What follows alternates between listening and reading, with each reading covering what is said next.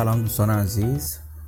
یه یکی دو دقیقه صبر کنیم تا بقیه بچه هم که اگه می‌خوام بیان بیان به ما پیوندن تا اون موقع من تبلیغ بازرگانی معمول اول گفتگو رو پخش کنم. این گفتگو پرس زنی در بازاره که هر هفته یک شنبه ها ساعت 11 به وقت ساحل شرقی یا ساعت هفت و نیم شب به وقت تهران اگر اشتباه نکنم انجام میشه. هفته ما اگه وقت باشه و یعنی در مشکل پیش دور هم جمع میشیم تا درباره مسائل روز و اتفاقاتی که هفته گذشته رخ داده تو بازار با هم صحبت کنیم.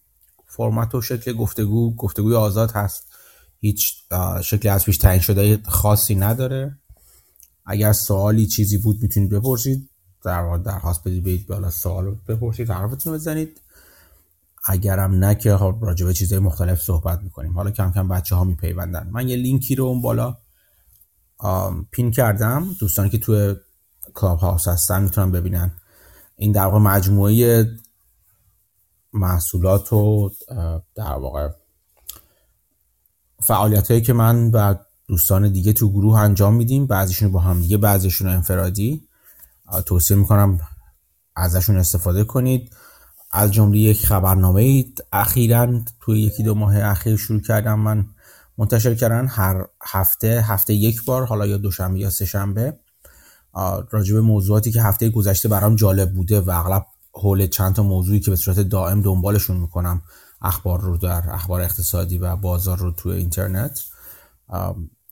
حول اونا میگرده. از وقتا یه در واقع توضیحی یا اون نظر خودم رو راجع به اون اخبار میگم ولی این اخباری هستش که شکل دهنده تصویر ذهنی من از بازار هست برای اینکه معامله کنم. چیزی که بهشون بیشتر دقت می‌کنم جدای از اخبار عادی و در واقع دنباله تم خاصی هستن اینا اغلبشون. اون رو اگر مشترک بشین که لینکش توی مجموعه لینک هایی که تو بال توی لینک بالا پین کردم هست. هر هفته براتون توی میل باکستون این خبرنامه میاد. خبرنامه بخش رایگان یعنی را اصلش رایگان هست. ولی یک بخش غیر رایگان هم داره. برای مشترکین ویژه هست و اون هم در واقع ایده های سرمایه گذاری که با دنبال کردن این اخبار و اینا بهشون می‌رسم. یعنی نتیجه که به صورت عملی می‌خوام بگیرم رو تو اون بخش ویژه دو در واقع انجام میدم. اون بخش ویژه فقط برای مشترکین ویژه هستش. چیزی رو از دست نمی‌دید اگر مشترک اون بخش نشید. هیچ نگران نباشید. چیز خاصی نیستش مگر ایده های سرمایه گذاری اینم که میگم ایده به این دلیلی که هنوز همونطور که چندین بار تاکید کردم هنوز در واقع ماشه رو اصطلاحا در موردشون نکشیدم و خریدی انجام ندادم ولی حداقل 7 10 ساعت روشون کار کردم و از فیلترهای اولیه گذشته انقدر بوده که من یه 7 10 ساعت روش وقت بذارم. بیشتر ایده تو در سرمایه گذاری تو سهام و یا اوراق, اوراق مختلف اوراق بهادار خارج از ایران هست. به خاطر همین خیلی به کاری دوستان ایرانی نمیاد. ولی فکر می‌کنم از همون دوستانی که تو ایران به بازارهای جهانی علاقمندن از همون بخش رایگان می‌تونن استفاده کنن و چیز چیزهایی براشون احتمالا داشته باشه یا کلیدهایی بگیرن که خودشون بهتر از من یاد بگیرن. اینم باید یادآوری کنم که هر چیزی که اینجا یا جای دیگه من میگم اصولا تشویق به خرید فروش یا توصیه به خرید فروش نیست. من مشاور اقتصادی مشاور بازار و سرمایه گذاری شما نیستم و نخواهم بود هیچ وقت. بنابراین خودتون باید با توجه به میزان ریسک و تحمل ریسک و شرایط زندگی و هدف اقتصادی خودتون تصمیم بگیرید. بنا... هیچ چیزی رو دنبال من هیچ وقت هیچ جا رو نیفتین اغلب وارد چاه میشید. این هم از این.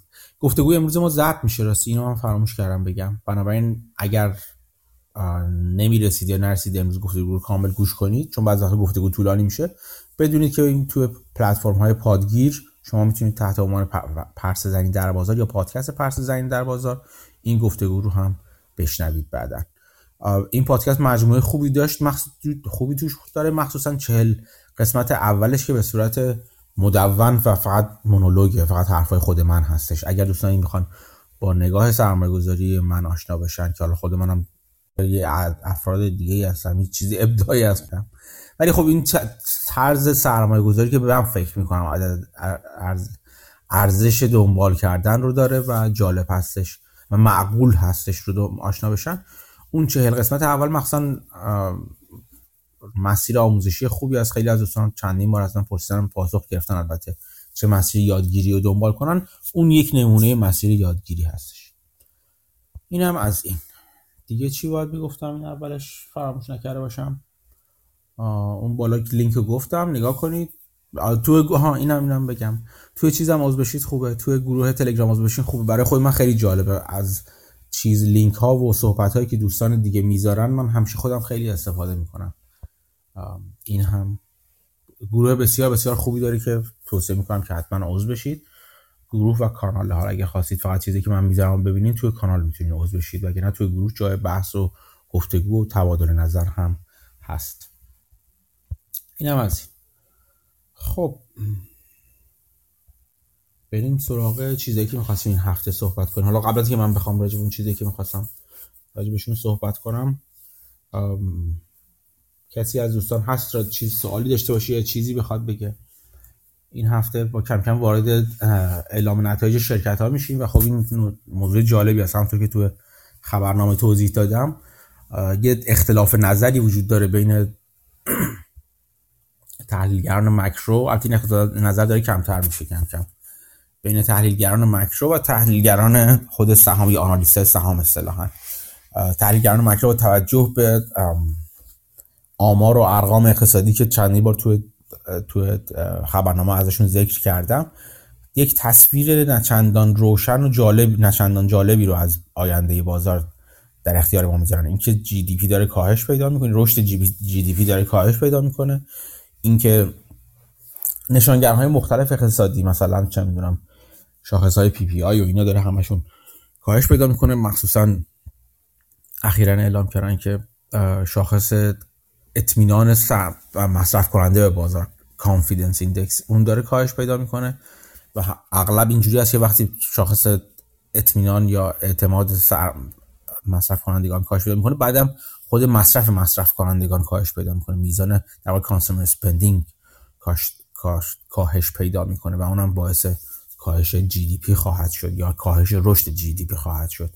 و همینا نوید رکود رو میده و اونجا گفتم که طبق تعریف رسمی که از رکود وجود داره دو تا quarter پیاپی GDP رشد واقعی GDP اگر منفی باشه میگن که ما وارد رکود شدیم. و اون در واقع شاخص GDPNow اینطور داره میگه. جی دی پی, جی دی پی نا شاخص پیشگویی هستش که با مدل های ریاضی مختلفی که در واقع فد آتلانتا وارد اطلاعاتی که وارد مدلش می‌کنه پیش بینی داره می‌کنه که انتهای اون کوارتر جی دی پی چگونه خواهد بود.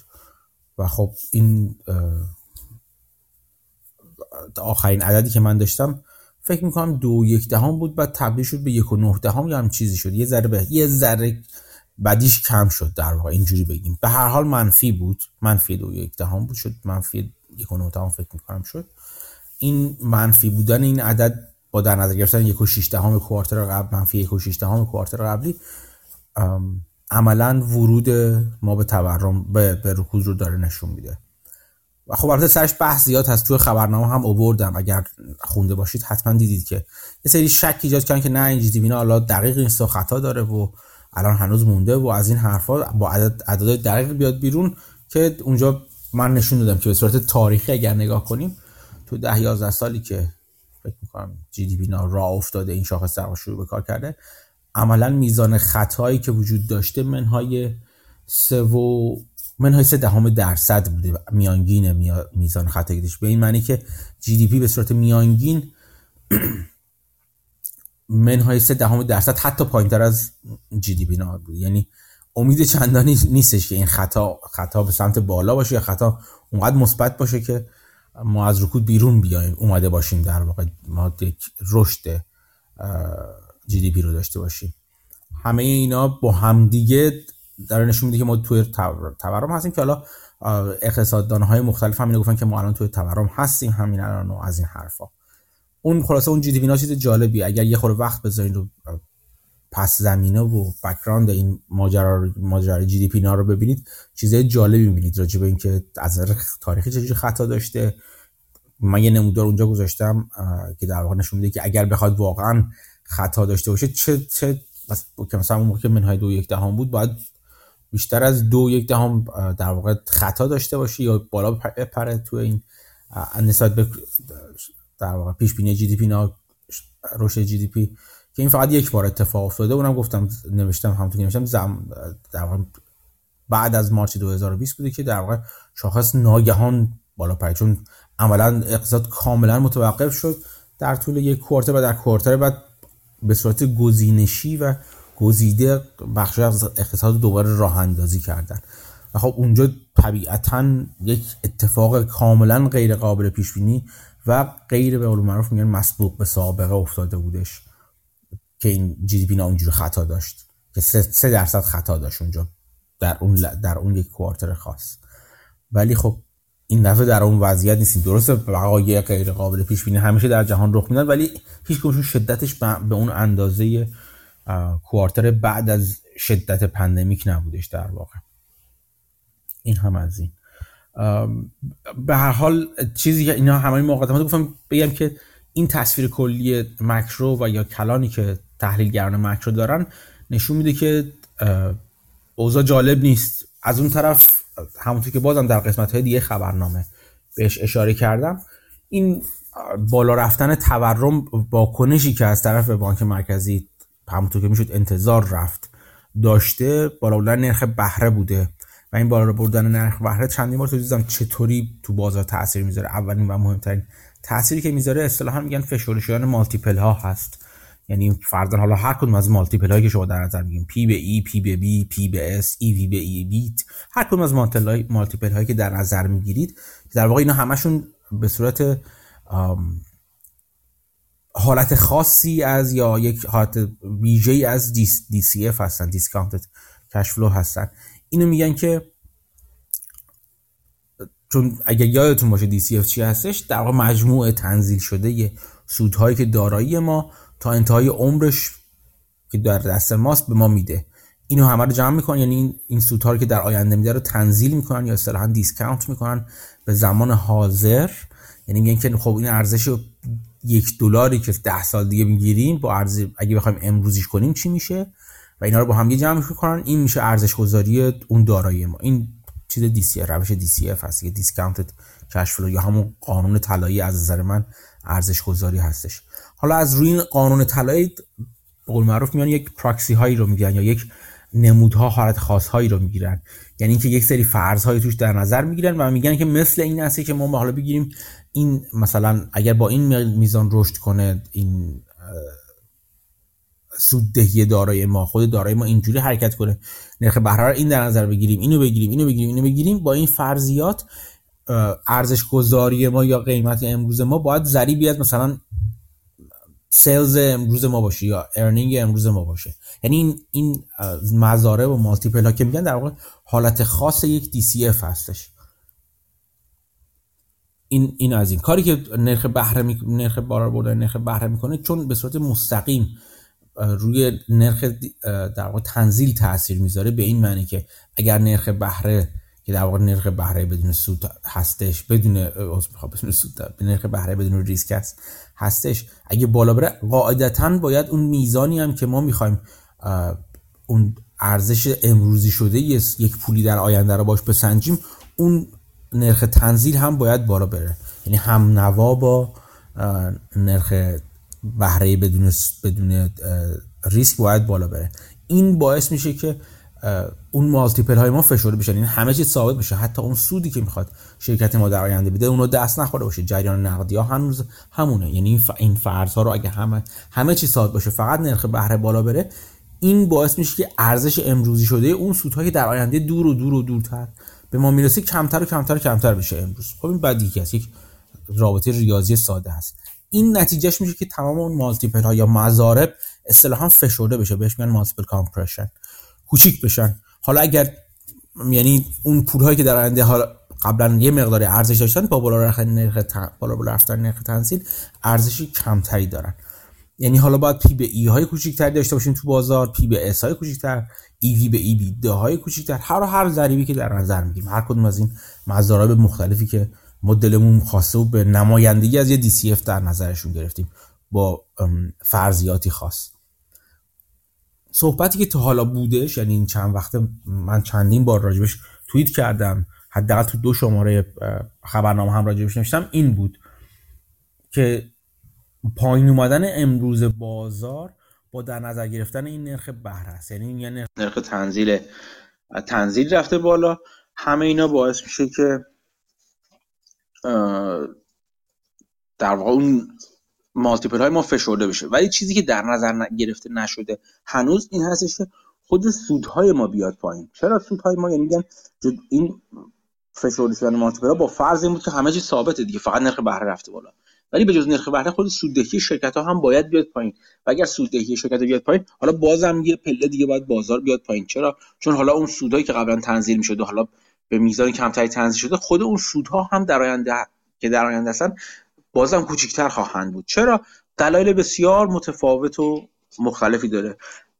یکی از مهمترین چیزاش در واقع مهمترین نمودش که راجبش چندین بار نوشتم و صحبت کردیم فشور شدن در واقع کوچک شدن حاشیه سود, سود شرکت هاست. به دلایل مختلف. هزینه های در واقع ایجاد سود شرکت ها بالا رفته و بالاتر هم خواهد رفت. به صورت تاریخی من چندین بار نمودار گذاشتم. حاشیه سود شرکت ها بسیار بالا بوده این چند سال اخیر. دلایل مختلفی داره. یکی از ساده ترین توجیهاش میگه که نوع سوددهی شرکت ها عوض شده. چرا؟ یعنی منظور چیه؟ یعنی که نوع مدل کسب و کار شرکت ها عوض شده. شرکت ها از شرکت های کپیتال هوی یا نیازمند به سرمایه گذاری سنگین تبدیل شدن به شرکت های با سرمایه گذاری سبک نیاز به سرمایه گذاری های سبک. یعنی وقتی سرمایه اغلب حرف می‌زنیم اینجا منظور سرمایه های به هارد اسید یا سرمایه سخت فیزیکی هستن. ما بیشتر اقتصادمون رفته سراغ گوگل شدن و رفته سراغ فیسبوک شدن و نرم افزار و اینا. قبلا اگه فولاد و زغال و ریل و نیروگاه و این چیزایی بودش که نیاز به سرمایه گذاری سنگین بود. الان بافت اقتصادی ما بیشتر به این سمت به سمت capital light رفته و این یک قسمت از اون چیزی که باعث میشه حاشیه سودهای ما بالاتر بشه. بره. به جز این چیزا ما دیدیم که نشون دادم من چندین بار بار نمودار سهم نیروی کار از سود شرکت از سود دهیش از در فروش شرکت یا net income شرکت کمتر و کمتر شده. سهمش دارم میگم. درستی که خودش بزرگتر و بزرگتر شده. درآمدهای امروز ما به حتی به صورت واقعی در نظر بگیریم بعضا حالا سرش بحث هست که چجوری باید واقعی در نظر بگیریم. ولی حالا بیایم مقدار نامی رو در نظر بگیریم فعلا.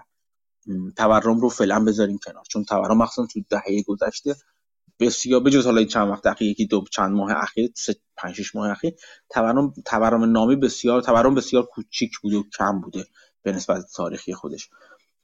سود سود در واقع درآمدی که نیروی کار داشته یا سهم نیروی کار از سوددهی شرکت ها بسیار کوچیک بوده. اونقدر که سوددهی شرکت ها رشد کرده درآمد نیروی کار رشد نکرده. و خب این طبعا باعث تنش ها و چالش های اجتماعی داره میشه و شده. شما داریم می‌بینید جاهای مختلف دنیا از فاصله گرفت. در واقع شکاف اجتماع شکاف ثروتی و شکاف طبقاتی صحبت میشه.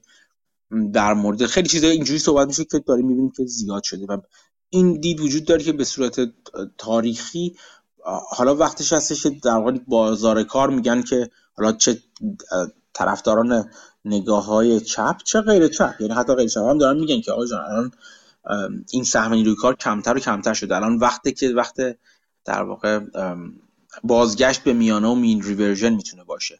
و به جز اینها اینو در نظر بگیریم که حالا تورم بالا رفته. حالا دیگه وقتی هم تورم بالا میشه فشار تورم اتفاقا به قشر کم درآمد وارد میشه. و فشار به اونها بیشتر و بیشتر هستش. احساس فشار اونها بیشتر است و اونها باید در واقع درآمدشون حداقل هم نوا با تورم رشد کنه وگرنه باعث کلا ناآرامی های جدی اجتماعی خواهد شد. و همینا نشون میده که در روز در در واقع در آینده در سالهای آینده نیروی کار سهم بیشتری خواهد گرفت خواهد خواست از سوددهی شرکت ها این یکی.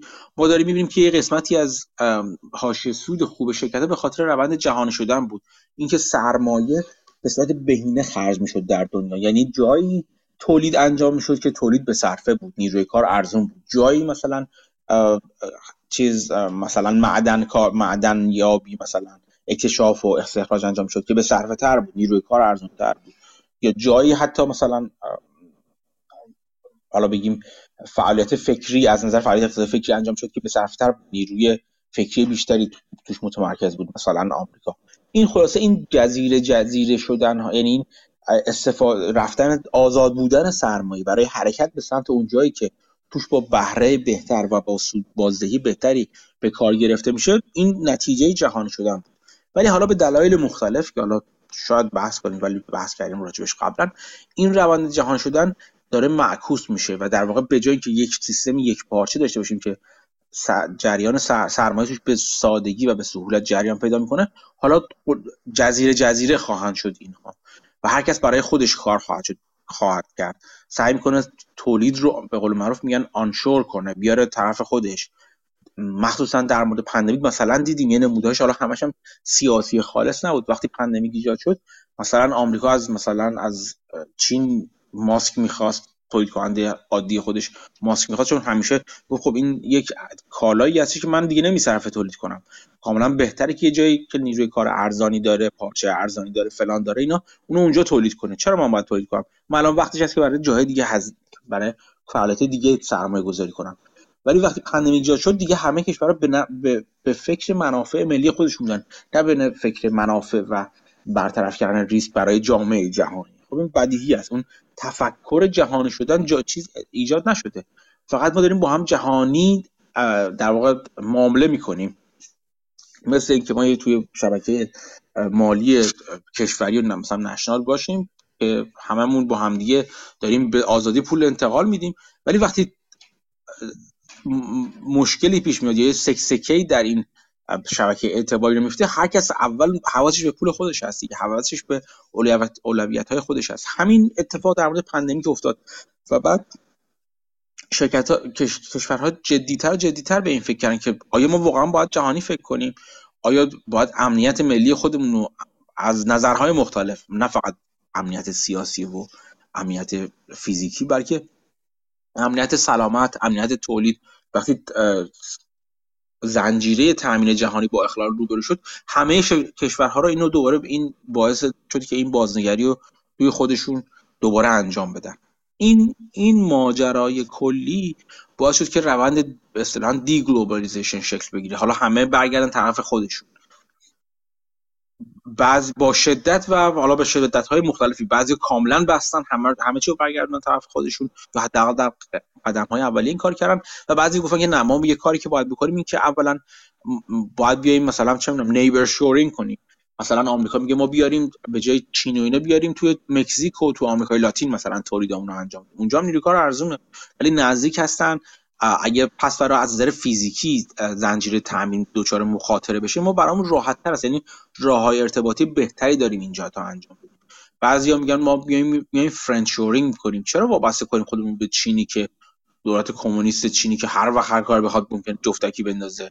یا پس بخواد به تایوان حمله کنه یا مثلا به روسیه که اصلا کلا یه دیوانه بالا سرش هست یا مثلا چه می‌دونم. حالا همه این چیزا. ما میایم friend-shoring می‌کنیم. تو کشورهای دوست خودمون سرمایه گذاری کنیم و همین در واقع مثل اینکه یک بازگشتی کنیم به پیمانهای منطقه‌ای. ها نه منطقه اینجا پیمانهای سیاسی که بتونیم با همدیگه با همدیگه به سیستم سیاسی همدیگه اعتماد بیشتری داریم.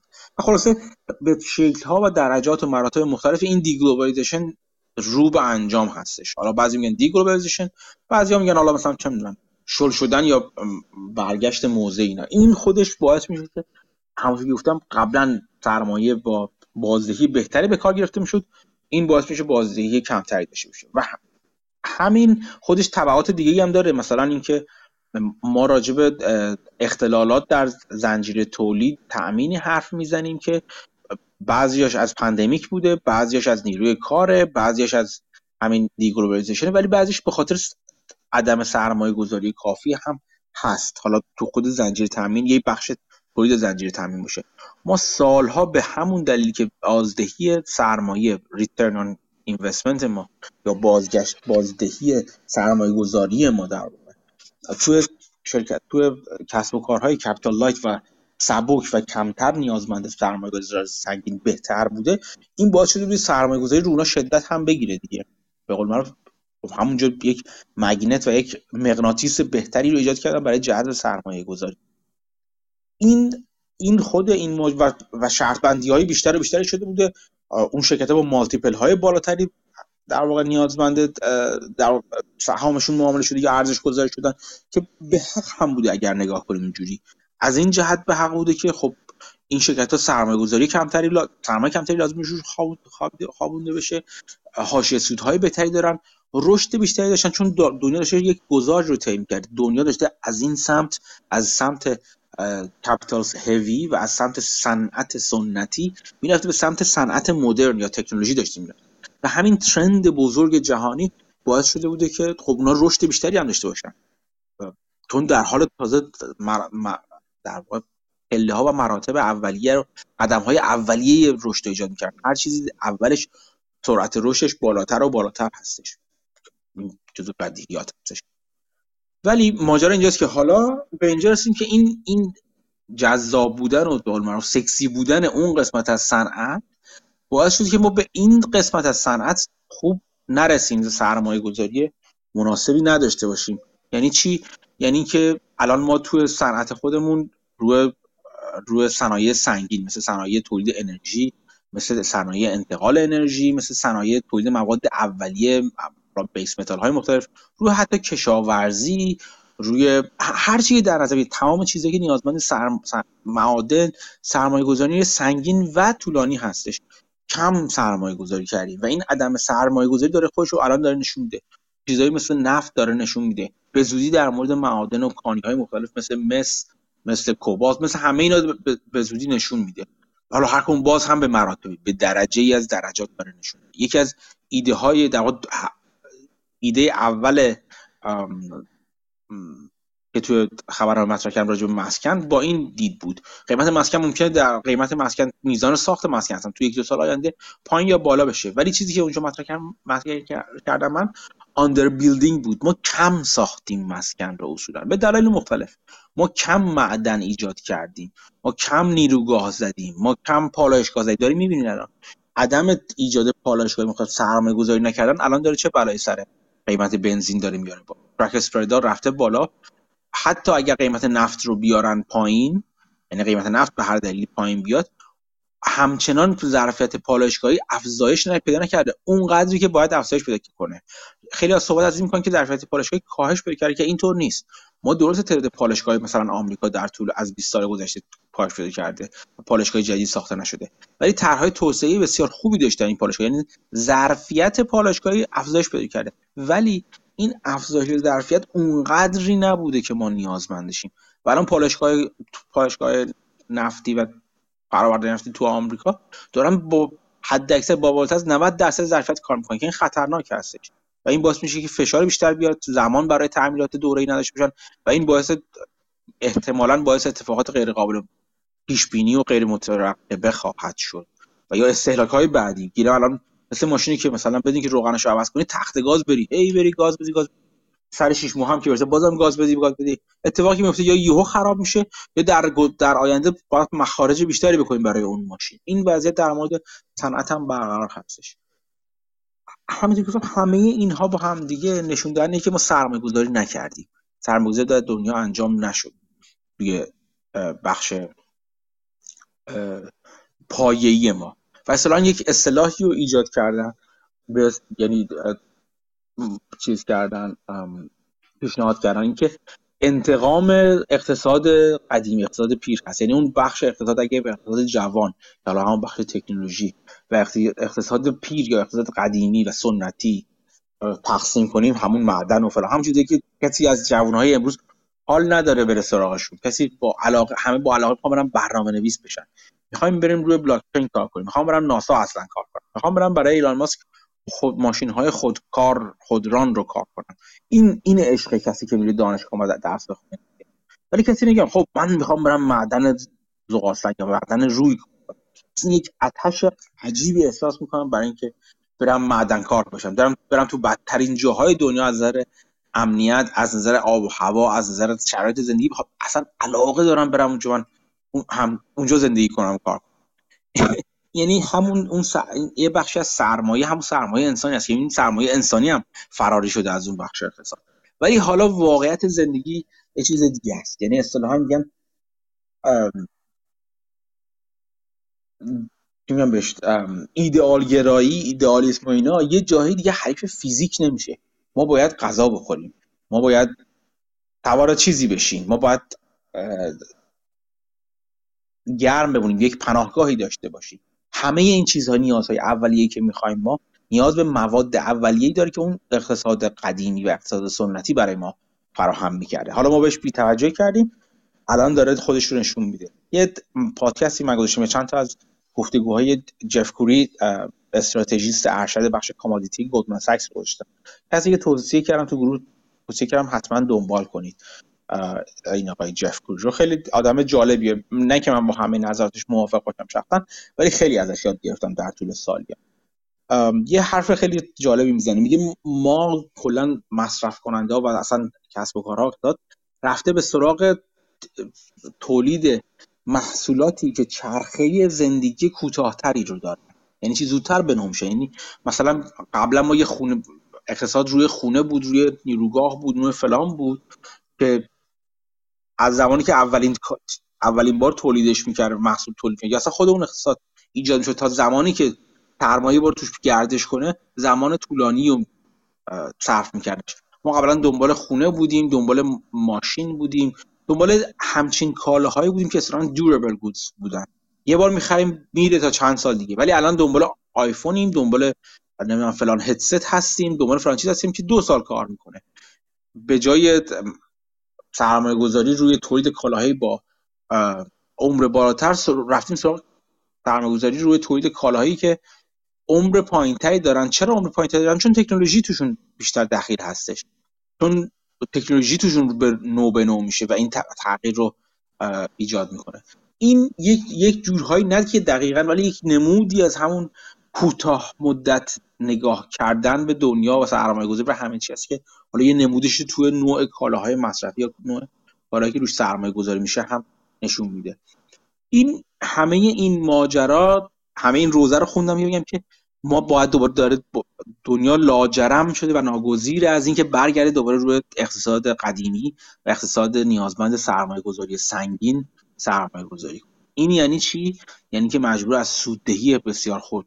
خوب الانش خوری کم کنه یه بخشی از سودش رو به جای اینکه برگردونه به به صورت فری کش رو داشته باشه حالا باش هر کاری کنه یا باش باش توسعه پیدا کنه یا هر چیزی پیدا کنه باید برگرده پایه های خودش یه بار محکم‌تر بسازه. و این هم باعث میشه که اصلا صنعت متمایل بشه به سمت صنایعی که ریترن اینوستمنت در ظاهر کمتری دارن ولی لازمن. یعنی ما نمی‌تونیم به بهانه اینکه ریترن اینوستمنت کمتری دارن حیاتی بودن اینها رو فراموش کنیم.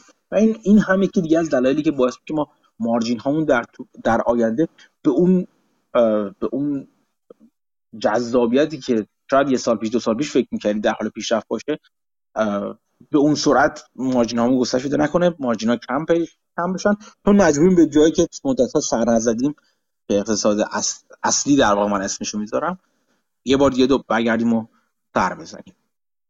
یک زمان اگه یادتون باشه خیلی همین بابا نفت که کارش تمومه. داریم می‌بینیم که اون چیزی که کارش تمامه ملت هایی هستن که به نفت بیتوجهی کردن. موجوداتی به نام آدم هستن که به نفت بیتوجهی کردن. نه اینکه نفت لازم باشه ما حتما تا ابد وابسته به نفت باشیم. نه. ولی اونقدر که ایدئالیسم ما چهار پله یکی می‌کنه خود ما واقعا نمی‌تونه چهار پله یکی کنه. از پله ها بالا. مثل یک آدم مسنی میمونی که ایدئال های گنده داره و می‌خواد بوی بوی برسه به طبقه دهم برسه. ولی خب عضله و توان فیزیکی اینو نداره که چهار پله یکی بپره بره بالا. باید یکی یکی بره بالا. این وضعیت در مورد گذار انرژی هم به نظر من برقرار هست. ما بله می‌دونیم که باید به سمت انرژی های پاکتر بریم. این بدیه ما می‌دونیم که این این روند روندی است که از خیلی جهات لازم هست و باید انجام بشه. هیچ بحثی در مورد این نیست. از طرف مخالفان اقتصادی کاری بنایی ندارم که کلا زیر سوال میبرنش بی دلیل خیلی اصلا با دلیل و مدرک گرمایش حالا هوا رو زیر سوال می‌برن. حالا دور دلیل مدرک ممکن درست باشه درست نباشه کاری ندارم. با اون کسی کاری نداریم. ما که کلا بدون هیچ چیزی مثلا هیچ مدرکی کلا فقط می‌خوان نقض کنن و بگن نه اینطور نیست. حتی اگر با پش بسته و گوش بسته این این گذار رو قبول داشته باشیم. و اصلا با این دید که پارلیمانگر بارها گفته به نفت و در واقع هیدروکربن های سوخت های فسیلی به این عنوان نکنیم یک سرمایه هستن. که ما باید بتونیم برای بهترین چیز استفاده کنیم. سوزوندنش و دود کردنشون برن که برن هوا لزوما بهترین استفاده از اینا نیست. ما باید دنبال راههایی بگردیم که از چیزهایی استفاده کنیم که تجدید پذیرن. یعنی این این منطق رو من خیلی قبول دارم. چرا باید نفت به این گرانبهایی رو که میلیون ها سال صرف ساخته شدنش شده رو ما فقط دود کنیم بره هوا؟ خب این این این نشون میده که ما باید به یه سمت حرکت کنیم. جدای از مشکلات زیست محیطی احتمالا پیش میاره و بسته به شدتشون که چقدر به شدتشون تاکید کنیم. ولی این یک گذار هستش. ما باید اون پیرمردی که پله های پله به پله بالا میره در نظر بگیریم. نه جوونی که می‌تونه چهار پله یکی کنه. این گذار به عقیده خیلی ها و من هم مثل اون خیلی ها بهترین نوعش استفاده از انرژی های خود از انرژی فسیلی است و پاکترین و بهترینشون یعنی گاز طبیعی. یعنی ما باید روی گاز طبیعی سرمایه گذاری کنیم. یا تاکید بیشتر همینطور همزمان تاکید بیشتری کنیم روی انرژی هسته‌ای. انرژی هسته‌ای از اون زمانی که اون اتفاقات مهیب در موردش افتاد تا امروز خیلی تغییرات مختلف توش ایجاد شده در نظر در نظر تکنولوژی. باید دوباره بازنگری کنیم در اینکه به مردم بشناسونیمشون دوباره. انرژی هستی جدا انرژی بسیار بسیار مفید هست که با بدشانسی در واقع بهش بد اقبالی شده. اینو باید دوباره نگاه کنیم. و و خیلی چیز خیلی چیزایی که در همین راستا هستن. در این راستا نیستن که آقا ما چیز خاموش می‌کنیم و خلاص فیتیله رو می‌کشیم پایین بریم آفتاب بگیریم از فردا. آفتابی که حالا ممکنه بره بالا بیاد پایین. توی چیز باز این جف گوری توی مصاحبهش می‌گفت. یکی از اتفاقاتی که پارسال توی فکر 2021 بله. تو اروپا افتاد اینکه میزان بادها تو اروپا بسیار پایین اومد. و خب بخش بزرگ از انرژی های انرژی کشورهای مثل آلمان مثلا از انرژی بادی در واقع تأمین میشه و خیلی هم خوب هستش این ماجرا. ولی وقتی اون بیس لود رو از انرژی های مطمئنتر ایجاد نکردیم این اتفاقش میفته دیگه.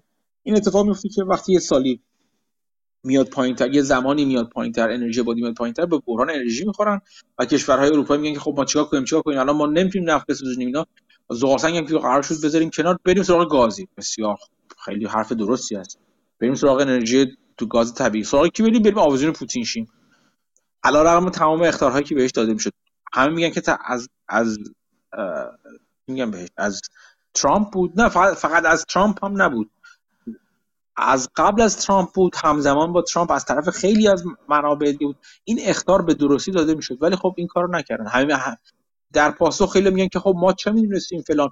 آمریکا ما رو تحت فشار گذاشته بود که با زور حرف خودش رو بزن حالا با زور و بیزورش کنم این حرف حرف درستی است. و شما در نهایت این کاری که غلط بود رو انجام دادید. حالا به هر دلیل غلطی دیگه که می‌خوایم بگین شما. این کار غلطی که می‌دونستین غلطه رو انجام دادید. حالا مزه و طعمش دارن میچشن آلمانی. بدترین قسمتش این بود که از نظر انرژی هسته خودشون رو در واقع خودشون از انرژی هسته منفک کردن. این این بدترین تصمیم بود. یعنی از تصمیمی که شما بیایید به منبع ارزون گازی که به ظاهر امن هستش وابسته بشید اونقدر بد نیست که شما خودتون از یک منبع مطمئن انرژی که انرژی هسته باشه محروم کنید. این این خیلی واقعا جای تعجب فراوان داشتش از آلمان و خب همه اینا باعث میشه که دوباره تجدید نظرهای مجبور بشن انجام الان به سوزوندن زغال سنگ من دیروز یه خبر گذاشتم. از اتریش داره معدن زغال سنگش رو دوباره راه بهره برداری.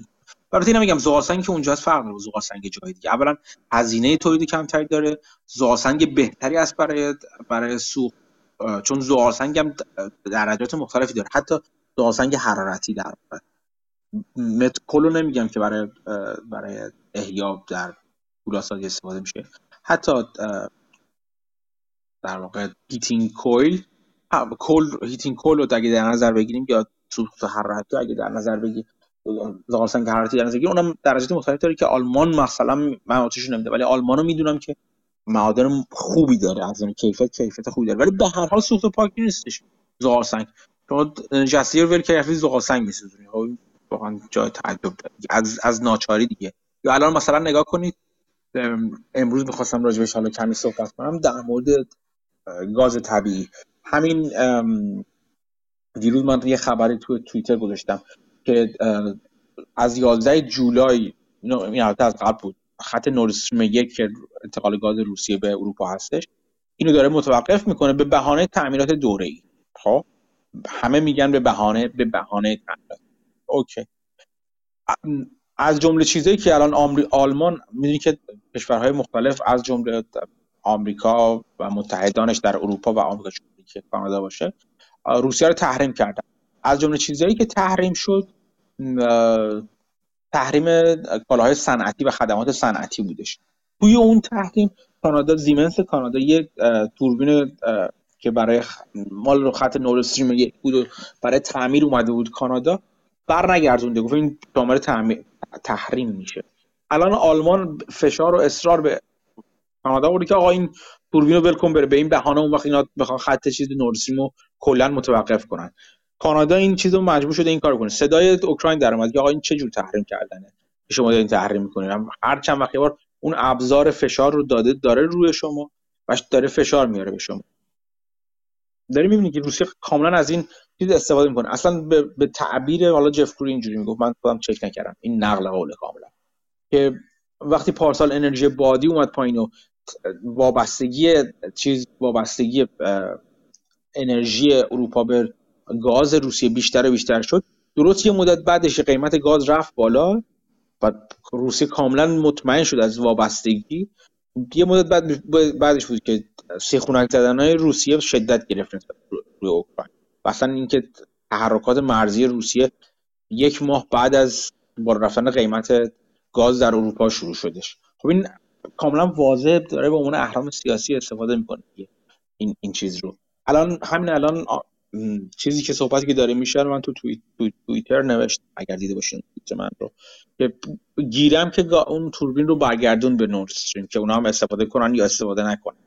کی می‌خواد را بندازه دوباره اینو؟ چون بدون چیز بدون زمان زمانبندی متقن و در واقع محکمی برای راه اندازی دوباره نورد استریم یک اینو داره متوقف کنه و اصلا وقتی متوقف کرد و راه بندازه با چه ظرفیتی راه بندازه؟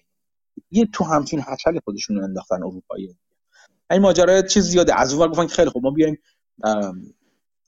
به به منابع دیگه گاز نگاه کنیم. یک یک چیزی که اگه نگاه کنین قیمت گاز توی آمریکا و اروپا رو اگه نگاه کنیم بسیار متفاوت هست یک آربیتراژ بزرگی وجود داره. چرا؟ چون این دوتا منبع به هم وصل نیستن. اگر گاز آمریکا به وفور و به سادگی و به راحتی جریان پیدا می‌کرد به اروپا این آربیتراژ برقرار نبود. این آربیتراژ از بین می‌رفت. این اختلاف قیمت کمتر می‌شد و می‌شد باید به اندازه هزینه انتقال گاز بود ولی الان وجود نداره. ما خیلی خوب بیایم این کار بکنیم. شروع کردن کاری که انجام دادن که گاز آمریکا رو ارسال کردن برای اروپا بسیار هم خوب. اولا که شروع کردن به پایانه های انرژی پایانه های ارسال گازشون به شدت فشار آوردن. این فریپورت و فرستاد که حالا بحث سر این هستی که آیا این عمدی بوده یا نبوده به کنار. نیه مقدار از ظرفیت ارسال گاز آمریکا با اروپا کم شد. همین الان یه شرکت دیگه هست شرکت چنیر هست فکر می‌کنم که EPA که چیز مرجع کیفیت انرژی و سوخت و کیفیت آل نهاد نظارت کننده آلایندگی هستش توی آمریکا. در واقع فشار آورده و حکم زده که شما باید توربین های گازی باید نوسازی انجام بدید. این نوسازی راجع در مورد یه سری از توربین های گازی است که توی پایانه های انرژی و لیکویدفیکیشن این شرکت برقرار هستش. توی تگزاس و لوئیزیانا تمرکز روی تگزاس. این توربین ها اصولا فرمالدهید تولید می‌کنن به میزان کمی تولید می‌کنن. البته بحث سر این که آیا این میزان کم خطرناک است یا خطرناک نیست. یه حکم داده بود 2000 رو فکر می‌کنم 2018 یه حکم داده بود که باید چیز اینا رو متوقف کنه یا مثلا چه می‌دونم به حال این میزان آلایندگی رو بیاره پایین یا کنترلشون کنه به هر حال. و اونا ما کنترلش کنترل کردنش هم به این سادگی نیستش و دعوا سر این بود. که آیا آلاینده هست یا نه اون موقع EPA این حکم خودش رو فعلا به صورت موقت معلق کرد. بعد از شکایت و تهدید به شکایت فعالان محیط زیستی توی آمریکا دوباره این چیز رو حکم رو اجرا کرده. این حکم که اجرا کنه عملا یک بخش بزرگ دیگه از ارسال گاز از آمریکا به اروپا متوقف میشه. یعنی باز هم اوضاع آمریکا اوضاع اروپا داره بدتر و بدتر الان چون برگشت از دو از بایدن دولت بایدن خواسته که این حکم رو فعلا اجرا نکنه به دلیل اینکه چیز تامین گاز اروپا به خطر میفته که واقعا به خطر میفته ولی اون اون وسط نشسته دیگه. بعد حالا میرین تو مدارک می‌خونید فکر می‌کنم من گذاشتم چیزش رو لینک مقاله رویترز رو گذاشتم. این می‌خونیم که همون وقتی که متوقف کردیم 2000 فکر کنم 2018 نبود. متوقف کرد بعدش یه سری دوره همون همون نوع توربین ها رو گذاشته بود. یعنی با فرض اینکه بعد اینجوری گفته که چون قانون قانون جاری اون موقع برای محدودیت استفاده از این توربین ها وجود نداشته ما این توربین ها رو اضافه کردیم و گذاشتیم. یعنی طرح توسعه اونم با رو همون توربین هایی بود که قبلا معلق شده بودن. و خب دلیلش هم این هستش که ما حکم جاری و در جریانی نداشتیم. یک حکم معلق داشتیم روی این نوع توربین ها داشتیم و خب الان دعواست دیگه. یعنی این این, این ماجرا هم دعواست. یعنی اینکه تعیین تکلیف الان بایدن این وسط گیر کرده. طرف اون کسانی که طرفداران محیط زیست حالا بگید سبزندیشانی رو بگیره که بهشون قول داده اصلا یکی از پایه های انتهای مجددش بوده. یا به قول شما به قول معروف آلمان رو زیر, زیر اروپا رو زیر پا بذاره و متحدین رو زیر پا بذاره. بگه خب دیگه ما دیگه گاز به شما نمی‌تونیم دیگه. همین همینی که هستش در حالا. به, سی خودتون هستین. از اون برم اروپا ممکنه شل کنه بخواد در واقع سر اوکراین معامله کنه. سی بلبشوی حسابی سر انرژی را داریم می‌بینیم که انرژی چی هست دیگه. یه زمانی گفتن که نه دیگه تموم شد. دوران نمی‌دونم وابستگی به انرژی تمام شد. اتفاقا به شدت هم شدت گرفته. این رو از من داشته حیاتی بودن انرژی خیلی حیاتی تر هم شده و حیاتی تر هم خواهد شد در آینده. اینی که به سادگی بگیم ما گذار ولی چیزی که در عمل اجرا می‌کنیم از گذار از انرژی های فسیل تبدیل شده بشه به خاموش کردن یه انرژی فسیلی روشن کردن یه منبع انرژی دیگه که قابل اطمینان نیست فعلا. این که میگیم قابل اطمینان به بدی یاد نمی‌کنیم. انرژی خورشیدی انرژی بادینا خیلی مفید هستش. ولی خب هنوز قابل تکیه نیست دیگه. این دیگه جز جزء بدیهیاته. هنوز تکنولوژی به اونجا نرسیده که ما بتونیم به صورت کامرشال و ارزون به همون قیمت به قیمت قابل قبول اینا رو قابل تکیه کنیم. وقتی این اتفاق افتاد حتما حتما ما عبور خواهیم کرد انرژی های فسیل. ولی فعلا نیست. فعلا باید فکری به وضعیت فعلی مون همه اینا با هم دیگه یک تصویر کلی بخاطر این تصویر کلی از اون چیزی که در دنیا داره رخ میداره به شما بدم. در وقتی از انتقام بگن که revenge of old economy حرف می‌زنن بگم که دارن چی میگن. اینکه خب الان در چه وضعیتی هستیم از نظر اقتصادی؟ از نظر جهانی. حالا بعد اگر لازم باشه می‌تونیم تک تک بریم تو هر کدوم از این قسمت ها و ببینیم که اونجا چه خب من یه خورده زیادی شلوغ کردم. ببینیم دوستان دیگه هم اومدن بالا. مسعود و روزبه. قبلش من بگم دوستانی که الان به جمعمون اضافه شدن این گفتگوی پرس در بازار است. این گفتگو ضبط میشه بعدا در پلتفرم های پادکست پخش میشه. اگر می‌خواید با مجموعه پرس زنی در بازار آشنا بشید و گروه ها و جاهایی که ما فعالیت داریم یا من فعالیت دارم آشنا بشید لینک بالای پین شده بالای اتاق رو ببینید. این لینک کسایی که بعدا ضبط شده رو میشنون در اختیار ندارن ولی خب می‌تونن با جستجوی پرس زنی در بازار در با مجموعه محصولات این پادکست آشنا بشن. پادکست و نمی‌دونم خبرنامه و گروه تلگرام و به زودی ماشین لباسشویی هم احتمالا ما تولید ولی خب ببینیم دوستان این بالا. مسعود روزبه چطوری بچه ها خوبین؟ درود بر شما. مرسی شما خوبین. من خوبم مرسی. من می‌خواستم یکم آه روزبه می‌خواد یه چیزی بگی. بعد من بعدش حرف می‌زنم. روزبه آره تقاضا روز به چیزی می‌خواستی بگی؟ سلام مهدی جان و بقیه دوستان. من فقط می‌خواستم یه توضیح واضحات بدم در واقع در مورد آلمان. مخصوصا که خودم هم آلمان زندگی می‌کنم. ولی یه جورایی توضیح واضحاته. اگه برای تو واضح برای من واضحات سریع بدم. تمام حرفی که در مورد سیاست انرژی آلمان می‌زنی درست؟ منم با با مخصوصا توی این کاری که به نظر من واقعا احمقانه است که انرژی اتمی رو می‌خوان ببندن نیروگاه ها رو و زغال سنگ بسوزونن. باید کاملا موافقم به خصوص توی اون. ولی یه سری چیزهای دیگه هستش که بیشتر مسئله سیاسیه. و فکر می‌کنم که تو بیشتر از نظر اقتصادی به قضیه نگاه می‌کنی که خب درست هم هست. ولی خیلی از تصمیماتی که می‌گیرن خب بالاخره جامعه دموکراتیک اینجا هم اینجایی که من می‌بینم برداشت عموم مردم. یعنی از یه طرف اینه که صنایع ضرر می‌کنن ولی اکثریت رای دهنده ها یا مقدار قابل توجهی از رای دهنده ها اینطوری فکر می‌کنن که ما به عنوان یک کشور پیشرفته و ثروتمند اگه نخواهیم هزینه بیشتر بدیم خب پس کی بخواد بده؟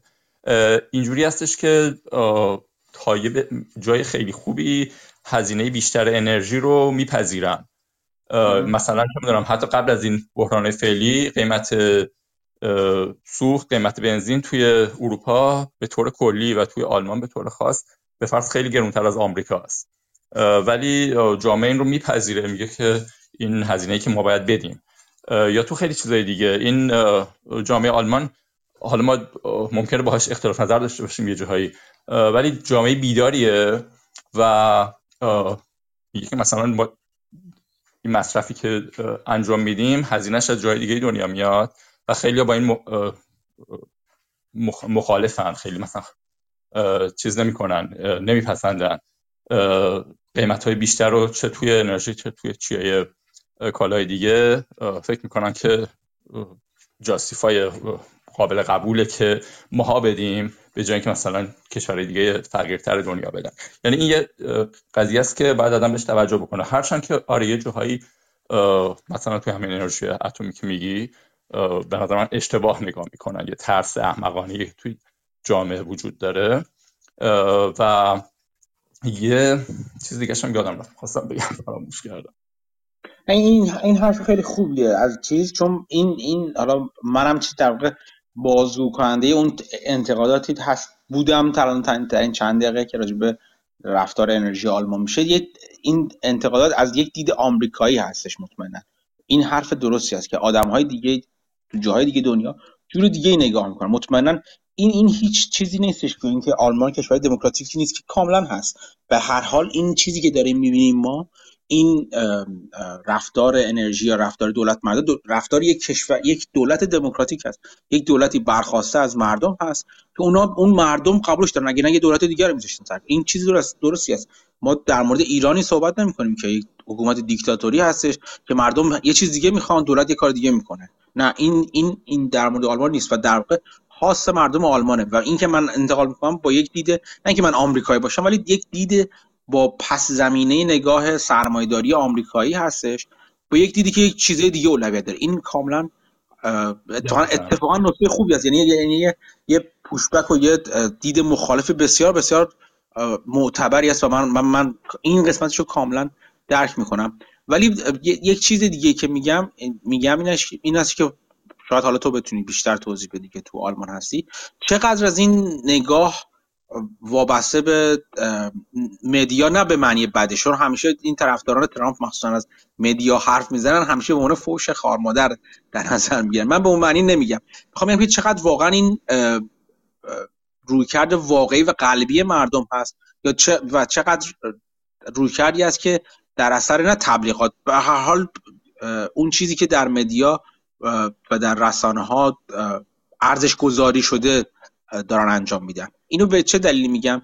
به این که خب خیلی وقتا هستش که خب آموزش حرف درستی است. آموزش به هر طرف. یعنی آموزش اینکه رسانه ها و یکی از وظایف دولت مرده آموزش مردمش هست و اینکه یه سری ارزش های درستی رو ریشه دارتر کنن و یه سری رفتارهای غلط رو با همین آموزش ها با همین تبلیغات سعی کنن واضح کنن که چرا غلطه بود چرا باید از روش روی گردون بشیم این درست هست ولی در لایه های زیرین جامعه در ناخودآگاه های زیرین جامعه یک سری چیزهایی یک سری اخلاق ها و یک سری عقاید سیاسی و اجتماعی ریشه دارتر هست و به راحتی با این آموزش ها اسمشو با دید خوب نگاه کنیم با این آموزش ها و تبلیغات به راحتی تغییر پیدا نمی‌کنه و وقتی و وقتی اون اون لایه زیرین من به, به تعبیر من یا به تجربه من وقتی میاد بیرون که فشار بیشتر بشه. یعنی مثلا میگن توی توی توی کشور همه همسایه با هم خوبن و اینا تا وقتی که مثلا آب قطع نشده.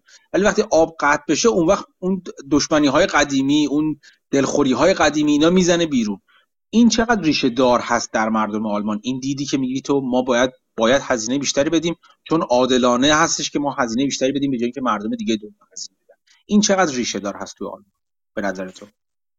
خب بذار قبل از اینکه به این سوالت برسم قسمت دومی که یادم رفته بود که مرتبط با این هستم بگم.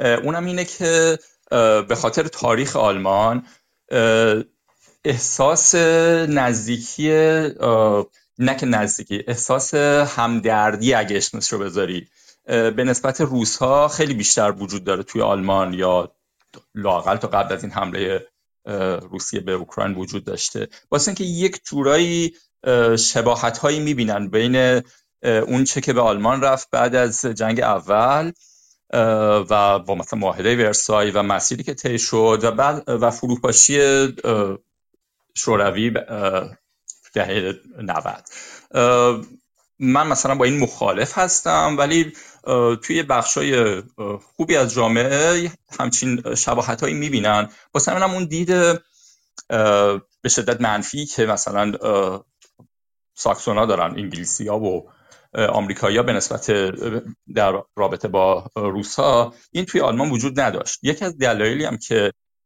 دید خیلی تساهل آمیزانه تری داشتن به نسبت روسیه و مثلا فکر می‌کردن که ما رابطه رو داریم ارتباط داریم هم انرژیمون رو تامین می‌کنه و این باعث میشه که خود روسیه هم ارتباط بیشتری داشته باشه با اروپا و از این شهر بودنش کم بکنه یه مقدار زیادیش به خاطر اینه. حالا این به نظر نشون میده وضعیتی که الان وجود داره که این دید غلطی بوده یا مقدار خیلی زیادیش غلط بوده. من فقط توضیح میدم که چرا مثلا آلمان به این مسیر اینطوری رفته. نبوده که خب مثلا فکر کنن که اصلا نبینن یا مثلا چه می‌دونم خواب بوده باشن ترامپ بیاد بهشون بگه که هی مثلا شما نباید به این اطمینان کنید. نگرششون کلا متفاوت بوده. این یه قضیه برام مهمیه که خب از تاریخ های متفاوت این دوتا کشورها میاد. و حالا تو پرانتز شاید مثلا اون دید اشتباهی که توی ایران کسایی که مثلا به اصلاح طلبا وابسته بودن در مورد حکومت داشتن. این همچین مشابهش رو شاید بشه مثلا گفتش که دید قالب مثلا سیاست مدارای آلمانی بوده به روسیه فکر می‌کردن که با یه حکومت شرور پتانسیالی شرور میشه راه اومد و اصلاحش کرد و باش معامله بکنی و این رو مثلا بهش افسار بزنی. این یه قضیه است. بعد ولی در مورد اینکه کلیت جامعه واقعا چی فکر می‌کنه خب حالا باید ببینیم واقعا. نمیشه با قطعیت گفت که حالا به قول تو یعنی الان شده. هنوز تو شکاف هایی رو نمی‌بینی بین افکار داخلی آلمان که آیا ما باید راجع به انرژی روی کرد انرژیمون تجدید نظر کنیم یا نکنیم؟ الان بعد از جنگ چرا مشخصم؟ ولی دولت فعلی مخصوصا که سبزا بخش خوبی از دولت رو دستشون دارن نمی‌دونم می‌خوان چی کار بکنن. چون از یه طرف یه مقدار خیلی زیادی از چیزم شروع شده بود. یعنی از قبل از دولت فعلی از فکر کنم حتی از شرودر شروع تصمیم گرفته بودن که نیروگاه اتمی رو ببندن.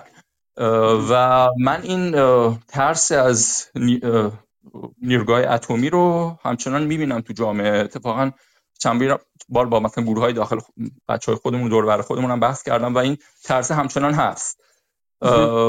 من من حداقل ندیدم که بخوان برگردونن و این که حالا مثلا قیمت های انرژی اینجوری چجوری تغییرش بده مشخصا صنایع ضرر می‌کنن و این می‌تونه خیلی چیزی باشه اهرامی باشه. ولی کلیت جامعه من فکر می‌کنم همچنان نظرش اینه که فعلا ما می‌تونیم پیش بریم اصلا ما باید هزینه رو بدیم. مرسی مرسی روزبه. من دو تا نکته رو در ادامه صحبت روزبه بگم.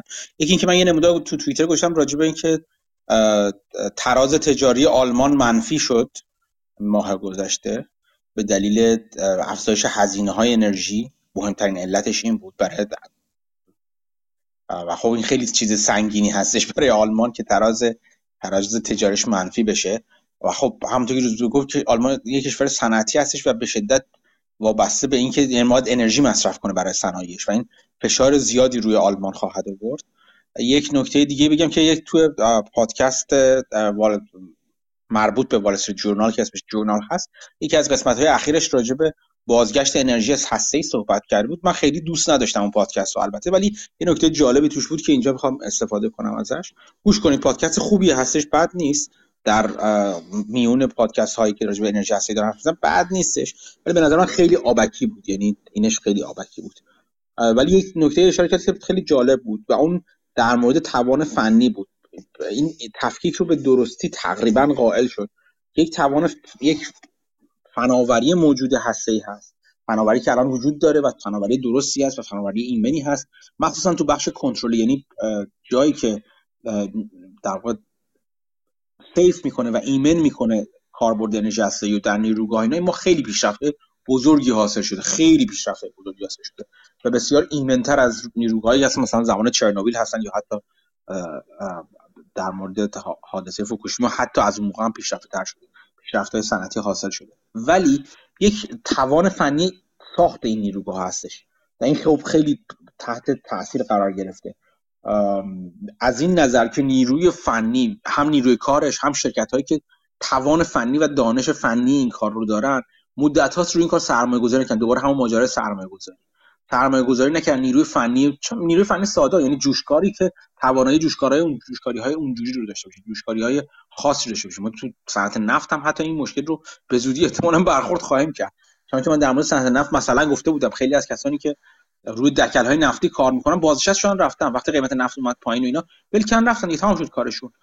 قیمت نفت وقتی دوران کم قیمت کمی رو میگذروند خیلی از اینا layoff شدن یا بازنشسته شدن رفتن. جوشکاراشون رفتن.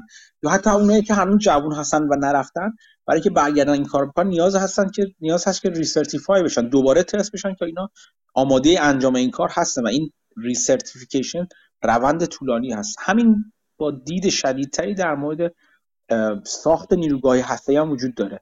اینجا جایی بود که اتفاقا آلمان می‌تونست بدرخشه کاملا. یعنی آلمان می‌تونست به تبدیل به یکی از قطبهای در واقع نیروگاه ساز بشه تو دنیا. و خب هستن کشورهای دیگه هم هستن. با چین هست کره هست که این کار انجام میده. ولی ولی آلمان نقطه قوتش بود دقیقا. این این ساخت نیروگاه ها می‌تونست باشه. خب این جای تاسف داره که همچین قطب صنعتی قوی می‌تونست خودش منبع استفاده از این کار باشه و ایجاد کننده این نیروگاه های هسته ای باشه حالا خودش در واقع دست بحثا شده راجع به این نیروگاه و شروع کرد نیروگاه هسته رو خاموش کرد. این به نظر من این این این منم منم در این مورد با روزبه کاملا هم هستم که این اشتباه خیلی مهلکی بود و هست هنوزم برای آلمان در مورد نیروی هسته و از داره شما داریم می‌بینید اصلا در راستای اینکه چین یکی از چیزهای حرفایی که می‌زنه که آقا من دارم به طرف انرژی های سبزتر کاهش تولید گازهای گلخانه حرکت می‌کنم. فشارش روی تعداد ساخت تعداد زیادی از نیروگاه هسته ای هستش. خب این این داریم می‌بینین دیگه. یعنی وقتی که به نظر من نه اینکه با بگیم باید دنبال روی چین باشیم ولی چین از نظر اقتصادی اغلب اغلب اوقات برنامه های بلند مدتش نه برنامه کوتاه مدتی مثل اینکه تو کله تک بزنی تو کله علی بابا بزنی. رو کاری ندارم که به قصد سیاسی. ولی جهتگیری های بلند مدتش جهتگیری های به نظر من درستی است. مخصوصا در مورد انرژی. چون چون این براش برای چین بدیهی شده که ما به عنوان برای پیشرفته شدن نیازمند انرژی هستیم و باید این منابع انرژی بر خودمون به قول معروف سکیور کنیم.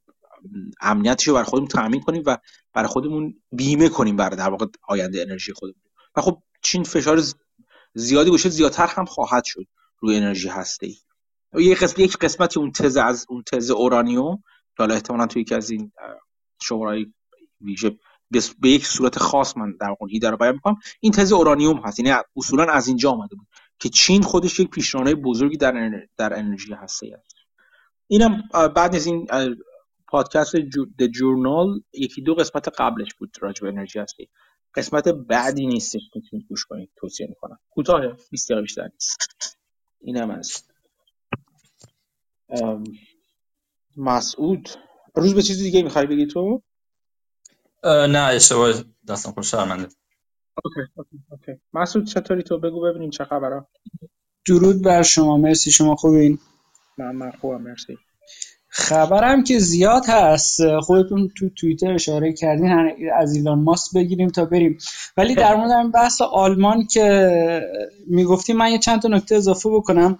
یکی این که درست الان روسیه به اوکراین حمله کرده و انرژی آلمان به خطر افتاده ولی خب برای من خیلی واضح نیست که چطور میشه ادعا کرد که این تز آلمان که با همکاری با روسیه میشه از اگریسیو بودن روسیه کم کرد با تجارت. چرا این تز غلطه؟ این تز 100 درصد درست نبوده چون روسیه به اوکراین حمله کرده. ولی این تز ممکنه باعث شده باشه تو این سالیان از خیلی چیزا پیشگیری شده باشه و اینکه این کمک کرده باشه به اینکه فرهنگ مردم روسیه عوض بشه. این تبادلات و این فرهنگ بلند مدت اثر می‌ذاره و این ممکنه همچنان موثر باشه. حالا این یه،, طرف داستان یه طرف دیگه من با یه چند آلمانی حرف می‌زدم از همکارامون. یکیشون می‌گفت که حزب سبز من خیلی وارد نیستم به سیاست آلمان ولی حرفای اونو تکرار می‌کنم. می‌گفت حزب سبز اصلا با این ایده که جلوی گسترش انرژی هسته ای رو بگیرن و از آلودگی هسته جلوگیری بکنن اصلا اومد بالا. و خب الان تو دولت همینجور که روز به گفت قدرت دارن. مثلا وزیر اقتصاد ظاهرا از حزب سبزاست و روز به روز هم داره معروفتر میشه. با این حال اون وزیر گفته که ما باید این تز نیروگاه هسته ای رو که مخالفش بودیم رو بازنگری کنیم و باید شروع کنیم به دوباره بحث کردن. راجع که آیا اینا رو باید داشته باشیم یا نه. یعنی به نظر میسته مخالف ترین گروه با انرژی هستی تو آلمان و سرانشون دارن تغییر نظر میدن. و این تغییرات حداقل الان قابل دیدن هست تا حدی.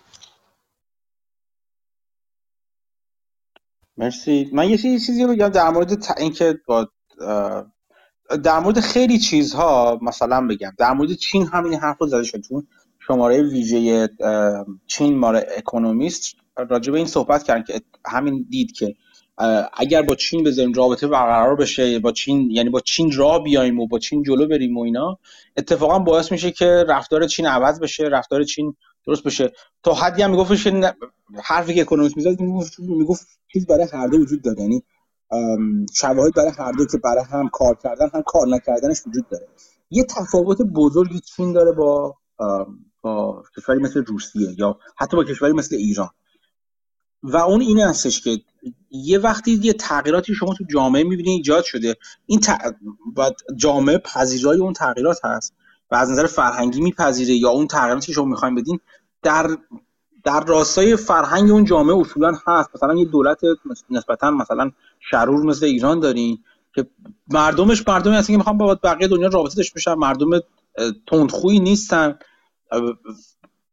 اون در واقع حرف راه اومدن شما با اون کشور راه اومدن شما با اون کشور هست نه دولت. این این حرف درست هستش. ولی در مورد روسیه من نه اینکه بگم مردم روسیه شرور هستن اصلا همچین حرفی نمی‌زنم. ولی اینو اینو باز با توجه به طالب محدودیت ها چیزهای محدودی که داشتم مردم روسیه مردم خیلی از نظر فرهنگی ریشه دار ریشه داری هستن. به این راحتی تغییر فرهنگ و تغییر رویه و اینا نمیدن. نه اینکه بد باشن نه اصلا اینطور نیستش. ولی چیزی هست که خودشون یک یک, ساختار شخصیتی خودشون به نظر من حتی کاملا هم شما رو غلط بودن این نظر حساب کنید. اون اون شکل شخصیتی خودشون رو دارن. اون شکل چی میگم بهش؟ راحت راحت تغییر جهت نمیدن. و این تغییر جهت ندادن به این معنی نیست که لزوما با اون چیزی که پوتین میگن موافقن. ولی اون چیزی که روزبه می‌گفت در مورد اینکه اون احساس ظلم شدن احساس اجحافی که بعد از ورسای به آلمان آلمان غرب به آلمان در واقع بعد جنگ جهانی اول ایجاد شد این در مورد روسیه این این وجود داره. پوتین به این کاملا دامن زد کاملا به این دامن زد که بقیه دنیا ما رو چیز کردن ما رو به هیچی حساب کردن. ما یک گذشته بزرگ همون حرفای مزخرفاتی که ایرانی ها هم بعضا میگن که ما 2500 سال هر وقت شروع می‌کنن از 2500 سال حرف زدن یعنی من کلا خاموش میشم اونجا. این این تفاوتش با ایران اینه که ایرانیا احساس نمی‌کنن مثلا الان داره بهشون ظلم میشه. اون چیزی که زمان احمدی نژاد مثلا بحث نمی‌خوام خیلی سیاسیش کنیم. احمدی روش داشت تاکید می‌کرد. یعنی همین سیاست رو پیش گرفته بود که ما یک بزرگ پیشینه بزرگ داشتیم که الان غرب داره داره اون زیر سوال می‌بره. ما از این همه همین مدیون ما ما ملت بزرگی هستیم و اینا دارن ما رو تحقیر می‌کنن. دید رو از این که ما اینا با رفتار شرارت آمیز ما دارن ما ما به معنی حکومت ایران دارن مخالفت می‌کنن و تبدیل کردن به اینکه اگر نمی‌خوان انرژی هسته ای ما داشته باشیم تو دنیا به این معنی که اینا نمی‌خوان مردم ایران انرژی هسته داشته باشن. حرفشون نیست که نمی‌خوایم ما بمب داشته باشیم. نه ما می‌خوام ما نمی‌خوام اینا نمی‌خوان ما به یک حق خودمون برسیم. تاکید روی حق مسلم ماست اینا همه از روی این تغییر داستان تغییر روایت اومد. این تقلب روایت در این کار رو پوتین قبل از ایران تو روسیه به وفور انجام داده بود. و این کاملا جواب میدادش. در حال جواب دادن بود. من بر این باور نیستم که واقعا میشه مردم حداقل چیز بلند مدتی هست اگرم بخواد رفت رفتار مردم و یعنی دید مردم رو نسبت به بقیه دنیا تغییر بده. همچنان مردم روسیه چشم بر این بستن یا قبول ندارن که اون چیزی که اون, اون اتفاقی که باعث در واقع بلایی که بعد از شوروی سرش اومد و اون آینده که انتظار داشتن پیش نرسیدن بابت همین فساد درونیشون بود. این کتابی که من داشتم میخوندم چند وقت پیش یه قسمتش گذاشتم ریچز مایند روینز رو اگه میخوندین. کسی بود که گفتم کارش اصلا این بود که می‌رفت کشورهای در حال بحران اونجا اوراق قرضه اونا رو معامله می‌کرد. وقتی اوراق قرضه که خریداری نداشت و می‌خرید صبر می‌کرد و یا به فروشنده خاصی که می‌دونست اونا رو می‌خوان میفروخت. از این طریق پول در این این این آدم دقیقا وقتی از روسیه شهر شهر میده روسیه رو نشون میده در از یک ناگاهی چطور اولیگارک های روسی و مقامات سابق دولتی ارتشی نظامی اطلاعاتی روسیه شوروی استفاده کردن و بعد تبدیل شدن به همین اولیگارک هایی که الان داریم می‌بینید.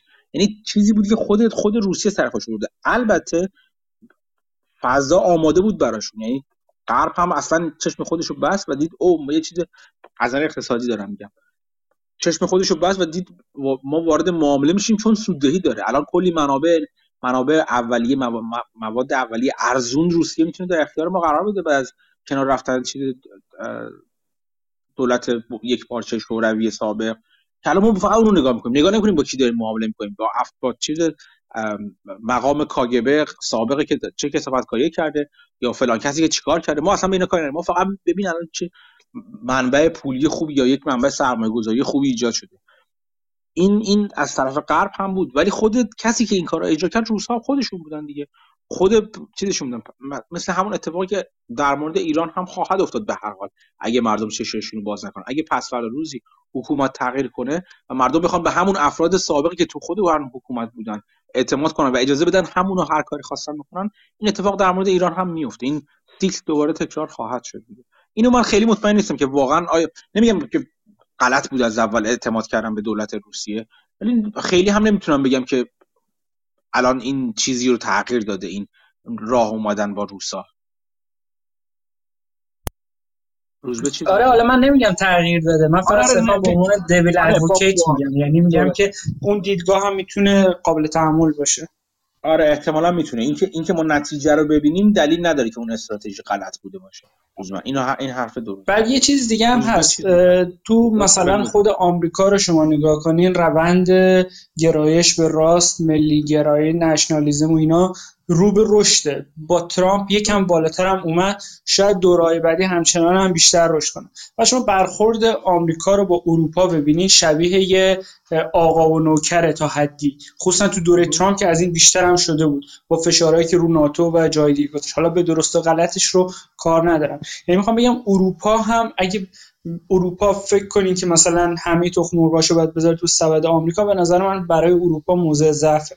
یعنی شاید به نوعی آلمان داشته یه جورای دایورسیفای هم می‌کرده که حالا جواب داده یا نداده قابل بحثه ولی می‌خوام بگم این قدم روشن نیست که برای گاز مثلا اروپا بیاد به آمریکا تکیه بکنه و نه به روسیه. شاید به جفتش تکیه بکنه موضع بهتری باشه برای اروپا از همه نظر. البته حالا در حال حاضر بکفایر کرده درسته. نه این این حرف درسته. در مورد یه چیزی تو تو قراردادهای نظامی دارن یعنی تو ایران کار ندارم تو همه جای دنیا وقتی تو آمریکا خیلی چیزه چون من نظر بازداشت دارم. وقتی یه مثلا که مثلا نیروی دریایی نیروی هوایی یه سلاحی رو می‌خواد یک ابزاری رو می‌خواد یک چیزی رو می‌خواد همیشه ریداندنسی داره. یعنی هیچ وقت به یک منبع اتکا نمی‌کنه. هیچ وقت. امکان نداره به یک منبع اتکا کنه. حتی اگر اون منبع بهترین منبع باشه. یعنی مثلا فرضاً به چه لاکید فقط به لاکید بابت یک سری از سلاحاش اعتماد نمی‌کنه برای اینکه کاملا در اختیار لاکید بذاره. حتی اگه تخصص لاکید اون بوده باشه. این به خاطر اینکه به خاطر امنیتشه دیگه. یعنی نه اینکه به هر دلیلی اون منبع نتونه دلیور کنه. از نظر فنی از نظر اقتصادی از نظر امنیتی هر اتفاقی که برای اون بیفته خودش رو کاملا در معرض شانس دیگه قرار نمیده دیگه. این این در مورد اروپا و آلمان و هم باید برقرار باشه. منطقیه منطقا آمریکا اروپا اصلا نباید فقط به آمریکا متکی باشه یا فقط به روسیه متکی باشه یا فقط به روس به به چه خاورمیانه و قطر گاز قطر مثلا متکی باشه. اصلا نه فقط به گاز متکی باشه فقط. به خاطر همینه که من تاکید می‌کنم رو انرژی هسته ای و به نظر من این این که دارن روی باد روی انرژی خورشیدی کار بسیار خوبه بسیار عالی یعنی اصلا هیچ بحثی روش نیستش که رو اونا تاکید داشته باشه. حتی بعضا هزینه بدن این این مهمه. چون diversify کردن همیشه با هزینه کردن بخشی از سود احتمالی هست دیگه. اگه همون چیزی که ما الان توی پورتفولیو هم داریم می‌بینیم که کسانی که مثلا فقط روی position سرمایه گذاری کردن اگر اون position جواب بده خب کنن ولی خب اگه اون position جواب بده از اون ور میترکن. این برعکس میشه. فعلا مطمئنا با هزینه کرد هست و مطمئنا با صرف نظر کردن بخشی از سود احتمالی است. وابستگی به انرژی های مختلف اینکه باید هزینه کنن هزینه یعنی بازدهی سرمایه گذاری کمتری تحمل کنن برای اینکه رو باد کار کنن روی روی ذخیره انرژی توی با هیدروژن کار کنن. اینا اینا لازم هستش. انرژی هستی و دلیل این که من یعنی در واقع اون چیزی که من میگم این است که صرف نظر کردن از انرژی هستی دقیقا به همین دلیل غلطه. چون دایورسیفای کردن رو داره متنوع سازی رو داره زیر سوال می‌بره و در نظر گرفته میشه. اونم یک متنوع سازی کاملا امن و به نظر من پاک رو کاملا داره زیر سوال می‌بره. ولی خب باید دید چه درنده چه کارهایی خواهند کرد. این ماجرای چنیر رو دنبال کنید. این ماجرای جالبی خواهد شد تو از نظر پایانه های گازی. یه،, یه چیزی هم که فراموش کردم بگم اینه که وقتی که انرژی چیز قطع شد وقتی که اون فریپورت جریان انرژی جریان گازش قطع شد به اروپا اتفاقی افتاد این که خب بدیهتا قیمت گاز توی آمریکا اومد پایین. قیمت گاز طبیعتا تو اروپا رفت بالا چون این آربیتراژی که داشت از بین می‌رفت دوباره برگشت سر جای خودش. فنره برگشت سر جای خودش. و این یه چیزی یه, یه سیگنال غلط و غلطی رو به هم به خود داخلی ها داد. مخصوصا کسانی که مثلا مثل الیزابت وارن و اینا در مورد اینکه ما سوخت رو برای توی آمریکا نیاز داریم و نباید صادرات گاز بکنیم اینو این سیگنال رو بهشون داد ببین که یعنی بهشون یه جوری یادآوری داره می‌کنه. خب الان این آربیتراژ چقدر خوب خوب عمل کرد؟ الان شما می‌تونید این این اتفاق رو می‌تونید ازش استفاده کنید. مثلا ظرفیت پالایشگاهی که داره الان یه قسمتیش یه قسمت مهمش داره. برای تامین سوخت مکزیک و کشورهای آمریکای لاتین استفاده میشه. فشار بیاریم به مثلا اکسان و اینا بگیم که چرا باید مثلا چرا باید اصلا بره اونور؟ ظرفیت پالایشگاهی آمریکا. این صادرات سوخت رو ممنوع کنید. می‌تونید قیمت توی پمپ بنزینا رو بیارید پایین. این این این سیگنال کاملا اتفاقا حرفای از سناتورها اومد بیرون که همچین حرفایی زدن. این آربیتراژ اتفاقا روش تکه کردن. در حالی که اون سوختی که داره از همونطور که اون به همون ترتیبی که اون گازی که از آمریکا برای اروپا صادر میشه فقط چیز چیز مالی... مالی نداره. اصولا اهمیت مالیش اهمیت زیادی نیست در مقایسه با اهمیت امنیتی و سیاسیش. اینکه اروپا رو کمک کنن تو این در واقع تو این وضعیت فعلی که جلوی روسیه وایسادن. همچنان در واقع به مقابله با روسیه رو در دارن یه جورایی fund می‌کنن و سرمایه گذاری روش می‌کنن. همون اتفاق در مورد سوختهای دیگه هم هست. سوختی که داره میره تو از آمریکا میره به سمت مکزیک به سمت آمریکای لاتین فقط پول نیست. درسته پولش میره تو جیب سهام داره یا اکسان مثلا. ولی فقط سوخت نیست. امنی... تامین امنیت انرژی آمریکای لاتین این باعث میشه که خیلی از دولت هایی که همپیمان با آمریکا هستن و پس رو بخواد به عنوان friendshoring ازشون استفاده کنه که حالا تولیدات رو از چین برگردون اونجا. باید اون بستر فراهم باشه اون داره فراهم می‌کنه. و اینکه ما فرضاً آمریکا چشمش رو ببنده بگه آقا جان قیمت سوخت بالاست راه حلش چیه؟ که ما بریم روی سرمایه گذاری و تعدیل دیدمون نسبت به انرژی و ظرفیت پالایشگاهی بگیم همین ظرفیت پالایشگاهی همین کم کن. چرا داری میره مثلا به طرف مکزیک؟ چرا داری میره طرف آمریکا لاتین؟ بذار تو سوخت توی خود آمریکا بمونه. این چیزی که خطرش احساس میشه و می‌تونه خطرناک باشه برای آمریکا در آینده.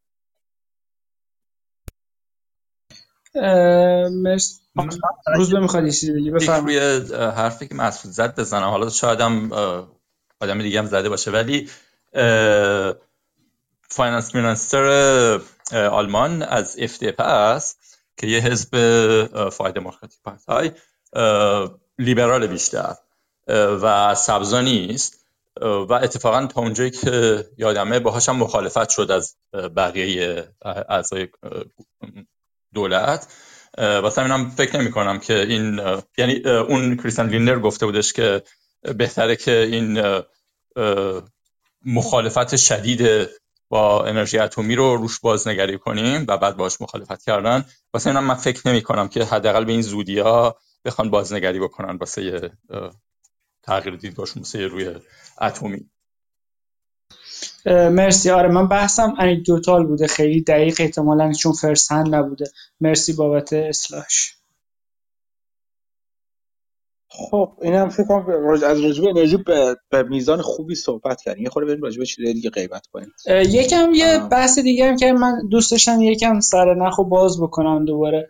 این داستان کم شدن P/E ها که بعد میگین ها، کم شدن price earning multiple ها و بعد از اون کم شدن earning ها که بحث می‌کردیم به نظر منطقیه. ولی خب devil advocate می‌تونه اینو بگه که این P/E که کم شده خب prediction همینه که قرار earning کم بشه. این یه طرف داستان. یه طرف دیگه اینه که earning اصلا ظاهرا کم نشده و نمیشه خیلی به خاطر اینکه این earning با inflation دارن میرن بالا. یعنی طرف پیش بینی کرده من اینقدر earning دارم به خاطر inflation earning ش هم inflate شده. یعنی یه جورایی کمپانیا تونستن هزینه ها رو منتقل بکنن. علتش هم میشه بحث بشه که این inflation از سمت supply بوده یا demand بوده. چون که از سمت supply بوده و خیلی از این مواد به خاطر بحث های supply chain و اینها کم بودن این باعث شده که قیمت رو راحت تر بشه برد بالا و خب بالا رفتن قیمت یعنی اینکه کمپانی بیشتری انگار در حالت عادی pricing power نشون میدن و چون این mindset اومده بوده که shortage هست و اینها خیلی هم میپذیرفتن این افزایش قیمت ها رو و به خاطر همین earning ها هم داره inflate میشه. شاید real term نباشه ولی nominal هست.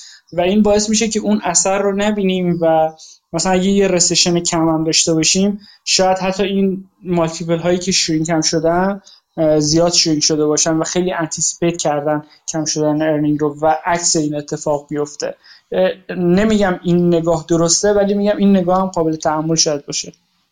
این این اینو من توش راجبش ننوشتم ولی توییتاشو گذاشتم. ولی این این این تقریبا تقریبا به راحتی رد میشه. دو تا نکته رو من بگم. اینکه چقدر مالتیپل ها کامپرس شدن کاملا معادل افزایش نرخ بهره بوده. یعنی منطبق یک به یک. اون ویدیویی که گذاشتم توی چیز رو اگر نگاه کنی تو اون اشاره می‌کنه بهش. مال اون خانومی که از بریج واتر هست اسمشم فراموش کردم. توی شماره نم دوم سوم یه قسمتی گذاشتم که من ویدیوهای مال سون رو گذاشته بودم. اون خانومی که از آره دیدم. دیدم اون ویدیوها رو ولی حالا جزئیاتش یادم نیست. می‌دونم حرف می‌زد راجع به کمپانی که اینها ارنینگشون هم احتمالا مارجیناشون کم میشه. ولی اونقدر برای من همچنان واضح نبود. بیشتر نگاهشون دومیش هم مثلا راجع به کمپانی خاص حرف می‌زد مثلا می‌گفت این کمپانی الان وضعیتش اینه این کمپانی قرار این بشه. اینجوری من میفهمیدم. ولی همچنان به نظرم درست سعی کرد ماکرو حرف بزنه ولی به نوعی همچنان مکرو حرف می‌زد انگار. خب نه نه. خب اون داشت روی کل شاخص رو در نظر می‌گرفت.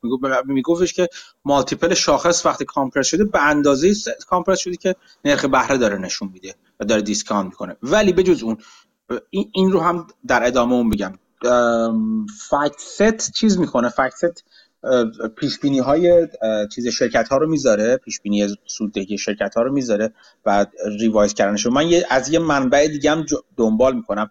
اینکه شرکت ها واقعا چیز نکردن. شرکت ها هنوز تازه دارن. یعنی من باز یه توییت دیگه دیدم که اخیرا تعداد چیزشون داره میره بالا. تعداد تعدادیشون که دارن میگن فورکستشون رو برای 2022 دارن میرن پایین داره میره بالا ولی هنوز زیاد نشده. یعنی چی؟ یعنی که از مثلا یه ماه پیش دو ماه پیش این تعداد رفته بالاتر. چون درصد می‌ذارن. درصد شرکت های مثلا S&P که گفتن فورکستش فورکستشون رو پیش بینیشون سودشون در سال 2022 رو اووردن پایین. این داره زیاد میشه ولی هنوز اونقدر زیاد نشده که واقعا زیاد زیاد میشه. ولی داره به اون سمت حرکت به خاطر همینم این این چیز خیلی مهمه. این فصل ارنینگ Q2 مهمه. به خاطر اینکه Q2 جایی که داره دیگه واقعا نشون خواهد داد. اگر قرار باشه نشون بده یعنی اون خوشبینی شرکت ها توش خودش رو اثر خودش رو می‌ذاره. اگر واقعا شروع کنن آندر در واقع بیارن پایین پیش بینی سوددهی خودشون رو اون وقتی که می‌تونیم یه پله بگن که سکند لگ داون رو بذاریم. دومین یه قدم دیگه هم بره پایین تر این که هنوز بازار نشون نداده به خاطر اینکه بازار در اثر تحلیل تحلیلگرا یعنی اونجاها نشون میده خودشو دیگه. اینجوری نیستش که من تا فکر نمی کنم یعنی اینجوری باشه که تحلیلگرا بگن سود بالا میمونه شرکت ها بگن سود بالا میمونه. همون قضیه گفتیم اوکی ما میمونه و بازار بگه نه باید بره پایین تر این اتفاق نمیفته مگه اینکه واقعا شرکت ها هم شروع کنن به دانگرید کردنشون دانگرید ها هنوز اونقدر زیاد نشده. Q2 چیز مهمیه. Q2 کوارتر دوم اعلام نتیجه که از هفته آینده کم کم داره شروع میشه. زمانی هست که نشون میده آیا واقعا دانگرید خواهند کرد پیش بینی هاشون رو یا نه. حالا من یه سوال برم پیش الان نرخ بهره بانک مرکزی که اونقدر بالا نرفته دو درصد بالا رفته یه درصد بالا رفته یعنی حرف از این زده شده که بریم بالا ولی همچنان اونقدر بالا نرفته. مثلا اگه discount rate ها نمی‌دونم مثلا کسی که free cash flow حساب می‌کرده برای کمپانی interest rate که صفر باشه که نمیان صفر حساب بکنن. مثلا میان 5 درصد حساب می‌کنن 4 درصد حساب می‌کنن. و اگه یه درصد مثلا بهش اضافه بکنیم بخاطر افزایش interest rate نباید اون قدر شدید تاثیر بذاره. البته اوراق قرضه و junk bond و اینا خب بیشتر رفته بالا. اونجوری حساب بکنیم شاید تاثیرش بیشتر بشه. ولی اینکه این interest rate لزوما باعث شده اینقدر والویشن بیاد پایین هم اونا برای من واضح نیست. اونا weighted cost of capital حساب می‌کنن. weighted average cost of capital حساب می‌کنن دیگه. یعنی اونا دقیقا هزینه تامین سرمایه رو برای خودشون حساب می‌کنن دیگه. با اون دید چون فاصله در واقع junk bond ها یا حتی investment grade bond ها خیلی بالاتر رفته به نسبت چیزی که حالا نرخ بهره Fed funds رفته بالا بالا اون اونجوری اگر حساب کنید چرا؟ میشه حساب کرد. بعدم اینا نگاه می‌کنن که تا کی می‌خواد بره بالا؟ تا چقدر میره بالا؟ یعنی فرض می‌کنن که مثلا تا کی گفته بودن تا quarter اول 2023 اون منحنیش من گذاشتم. میره بالا و به انقدر می‌رسه اون اون رو براش در نظر می‌گیرن. آره یعنی عملا worst case رو حالا به نوع یا nominal case رو pricing کردن. اگه فد زودتر از اون برنامه رو متوقف بکنه خب اینها اوورشوت کردن. یعنی بعد بیان ریوالویشن کنن و از یعنی خب کمپانی بیشتر میارزن. دقیقا کسانی که دارن یعنی تحلیلگرایی که حالا مثل مثل کی یارو اسمش یادم فلان یه سری یک سری که هنوز مخالف هستن. یه سری که همچنان همون حرفا رو می‌زنن که میگن آره تو اینا تورم تاثیر داشته. بعدم فد زودتر برمیگرده. همیشه کار فد اینجوری که یه بار اوورشوت می‌کنه یه بار آندرشوت می‌کنه یه بار سفتش می‌کنه بعد که می‌بینه به چیز خورد به, به رکود خورد و فلان خورد و اینا برمیگردن و روالش رو تغییر میده. اون کسانی که به این دیدگاه معتقدن دقیقا حرفشون همین هستش که اگر فد اونجور که اینا میگن زودتر از اون مقدار زمانی که بازار داره چیز می‌کنه برگرده اون وقتی که سهام یهو میره بالا و فلان اتفاقای فلان میفته دیدشون دقیقا همین هستش که Fed زودتر از اون که چیز کنه زودتر از اون که بتونه تورم رو کاملا متوقف کنه یا کنترل کنه مجبور میشه که سیاست خودش رو فیتیله رو بکشه پایین. الان به نوعی نرخ مثلا yield ten، ten year هم نگاه بکنین داره همچین پیش بینی می‌کنه دیگه. نرخ بهره رو یکم آورده پایین تر خاطر اینکه ممکنه فکر کنه که Fed interest rate cut می‌کنه. حالا یه سوال دیگه دوباره. چون weighted average cost of capital رو که شما حساب می‌کنین توش یه cost of debt یه cost of equity ه شما وقتی که میایین cost of debt رو بالا می‌برین P رو میارین پایین به نوعی cost equity رو می‌برین بالا. اگه cost of equity رو با P در نظر بگیرین. این میشه یه روندی که self reinforcing ه میگین P اومد پایین پس cost equity م رفته بالا پس من re-evaluate می‌کنم. دوباره P میاد پایینتر دوباره cost of equity میره بالاتر دوباره re-evaluate می‌کنم. اینجوری قیمت رو خیلی می‌کشه والویشن رو خیلی می‌کشه پایین چون cost of weighted average cost of capital رو خیلی می‌بره بالا. درست میگم؟ آره ولی یه جا متوقفش کن آره متوقف که یه جا میشه. مثل اون مسئله معروفی که میگن شما اگه مثلا می‌خواین یه متر برین یه زمانی طول می‌کشه تا برسین تا نیم متر. دوباره آره، یه زمانی طول می‌کشه تا نصف اون نیم متر رو برین. حسابش آره می‌کنین میشه یک سری آره, آره. حسابش می‌کنیم میشه یک سری که این سری جمعش به یه جا حد زده میشه. الان این روندی که منو میگم weighted average cost of capital حساب بکنیم. interest rate میره بالا پس میاد پایین. پس همچنان هی دوباره re میشه به قول شما حد می‌زنه. درسته؟ ولی خب یه self reinforcing trend ه که به نظر نمی‌رسه. مثلا شما یه هفته پیش cost of equity این بود. حالا چون نرخ بهره رفته بالا cost of equity رو بیان re-evaluate کنید دوباره چند بار re-evaluate بکنین. از نظر ریاضی میفهممش ولی از نظر لاجیکی به نظر نمی‌رسه این باید دیدگاه درستی باشه. هیچ هیچ دیدگاه درستی وجود نداره چون همه در مورد آینده دارن حرف نظر وجود داره فقط در دنیا. دیدگاه درست وجود نداره. بعضی وقتا این نظرها با همدیگه جمع میشن و یک شی و یک به قول این تکنیک چارتیستا یک چیز سطح مقاومت رو تشکیل میدن. نظر اینجوریه از همینجا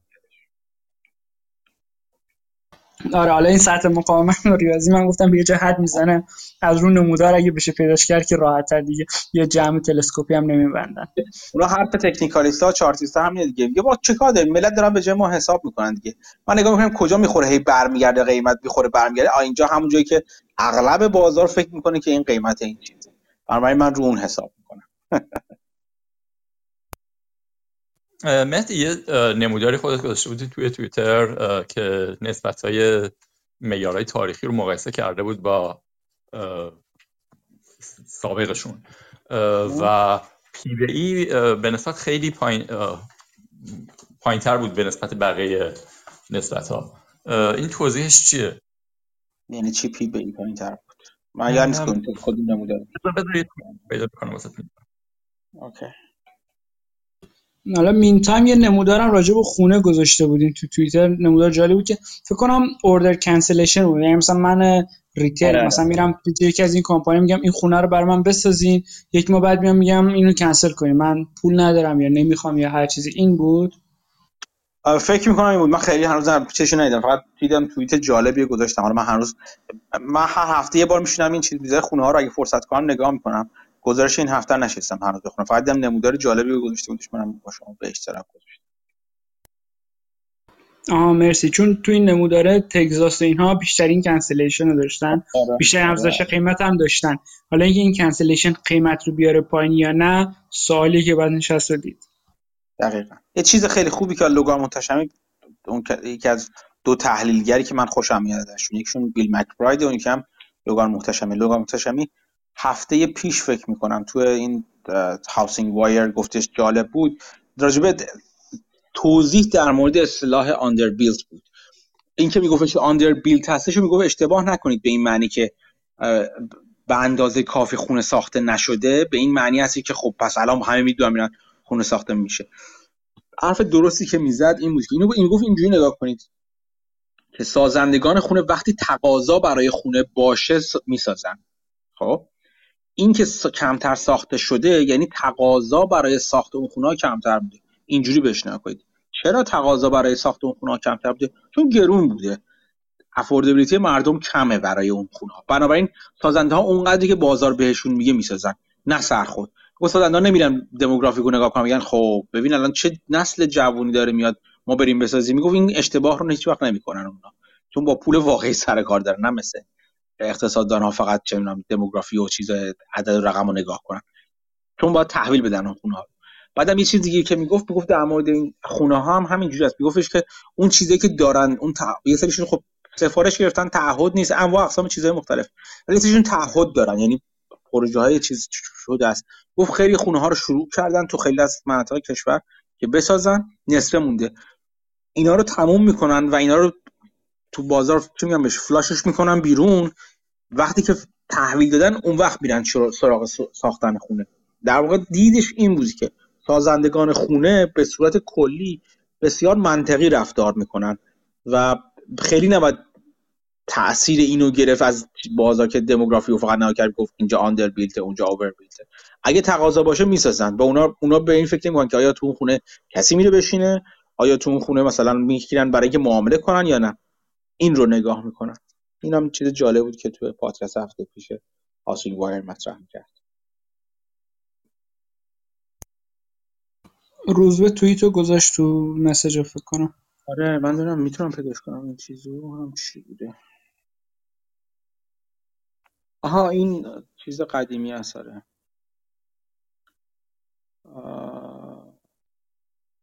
این مال کجا بودش؟ من گذاشته بودم مال وال استریت جورنال بودش most annual reading of the 50 years most overvalued so equity allocation percentile of reading at stock market mid-May low relative to distribution of monthly readings over the first خب آره یعنی یعنی یعنی اینکه از پی به ای اون وسط ها بوده به نسبت بقیه. با بقیه آره نسبت ها خب بازار خیلی اوورولیو بوده به نسبت.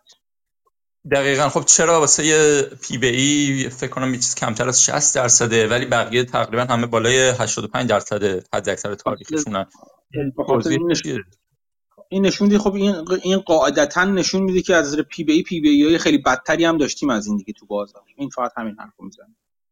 این با فرض این هستش. ببین این همچین چیزی reversion to mean اصولا. میگه که اون بازار بوده اون وسط ها باشه. از نظر P به E خیلی گرون نیستش یعنی بازار واقعا هم نیست دیگه.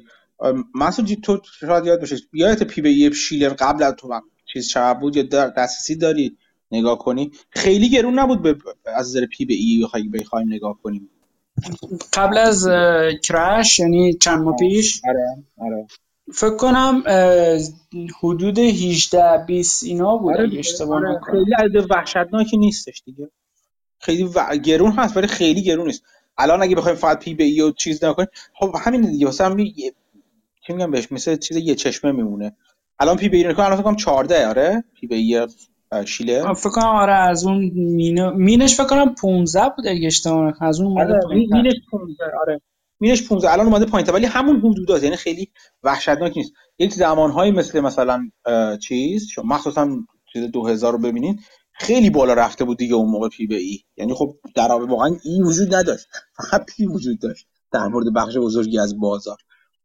به P به E خالی خیلی بالا نیست. ولی خب بقیه رو نکنیم خب بقیه بیشتر چیز دارن. مثلا اون Q ratio یا Buffett ratio اینا یا dividend yield و اینا از این نظر گرونترن. یه قسمتش هم به خاطر میگم نه فقط به اونا نگاه کرد. مثلا تو چیز Buffett ratio اگه نگاه کنید مثلا yield نگاه کنید dividend yield نگاه کنید خب اصولا شرکت از چیز dividend ه اومدن بیرون. بیشتر روی reinvestment cash flow شون دارن کار می‌کنن دیگه. یعنی بافت رفتار رفتار شرکت ها تغییر رفتار شرکت ها تغییر خودش رو داده و این اجاس لزوما نشده تو این نسبت ها P به E خیلی واسه همین همیشه میگن که P/E خیلی نسبت جالبی نیست برای پیش بینی آینده. این که الان ما گرون هستیم یا گرون نیستیم. حالا بجز داستان future که مثلا ممکنه قیمت ها بریزه بعد P به E خب price همچنان بالا باشه بعد بره پایین تر یعنی اونو ممکن. فرض کنید شما یعنی E قرار نصف شه فرض بکنید خب این یعنی اینکه باید از الان anticipate بکنه بازار قیمت بیاره پایین یعنی شما نگاه می‌کنید trailing P/E میاد خیلی پایین ولی سال بعد می‌بینیم P/E خیلی هم پایین نیست. این داستان هست. ولی خب خود این شیلر هم در نظر نمی‌گیره فرمولش که ساختار مثلا S&P چیه دیگه؟ چند درصدش کمپانی مثل فیسبوک و اپل چند درصدش کمپانیایی که مثلا چه می‌دونم return مثلا رشدی ندارن صرفا یه پولی می‌گیرن dividend میدن میره. یعنی شاید اگه PEG ratio رو حساب می‌کرد که رشد این earning per share S&P چجوریه؟ یا مثلا return on equity return on asset اینا رو حساب می‌کرد در کنار P/E اینها با هم دید بهتری می‌داد که چقدر گرون هست یا نیست. چون P/E خالی شما یه کمپانی که هیچ رشدی نمی‌کنه P/E ده براش شاید گرون باشه. یه کمپانی که داره سالی دو برابر میشه P/E پنجاهم براش ارزونه. مثال می‌زنم. حتی تو حتی تو اونجور در نظر واسه همین من همیشه میگم کلیت بازار خیلی حرف زیادی نمی‌زنه. و این چیزهایی که من نگاه می‌کنم راجع به کل S&P حرف می‌زنن به نظر من خوب آدم نگاه کنه بعد بخواد کنجکاو بشه. او چه عدد عجیبی. بریم چرا این عدد عجیب شده؟ حتی تو return on investment و نمی‌دونم return on capital و return on تو اینا هم در نظر بگیری. بازم تو اینا هم بافت خود شرکت همون چیزی که در مورد اقتصاد کهنه و اقتصاد نو گفتم اونجا هم خودش نشون نمیده دیگه. خب یه سری شرکت هستن اصولا capital light ترن دیگه. وقتی capital light خب asset asset tangible خیلی زیادی هم نداره دیگه. این تمام حرف ما که با چیز ما اقتصاد کلا یا بازار intangible شده همینه دیگه.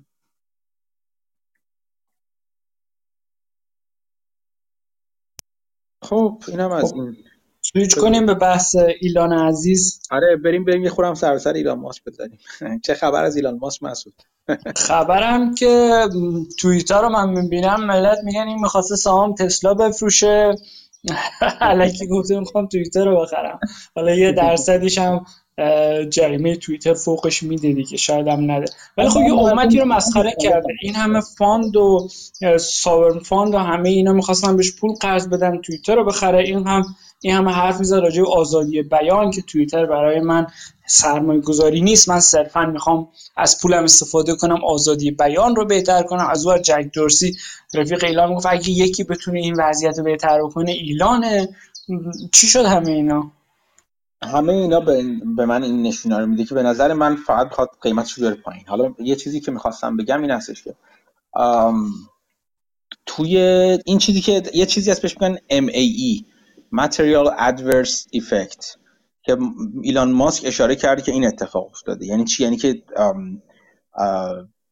حین اولا که یه چیز جالب بگم ایلان ماسک ماسک due diligence خودش رو ویو کرد. یعنی همون اول که می‌خواست توافق نامه acquisition رو امضا کنه که بعد بتونه دسترسی داشته باشه به همه چی و فلان اینا اون چیز due diligence diligence خودش رو waive کرد. یعنی گفت من نمی‌خوام due diligence انجام بدم. این یک. یعنی این همینجا به ضررشه. پس دادگاه میگه خب می‌خواستی due diligence کنی. وقتی ویو کردی ویو کردی دیگه. واسه اینم توییتر خیلی محکم گفته که ما همچنان جلو میریم. هیچ کاری هم به این حرفای آقای ماسک نداریم.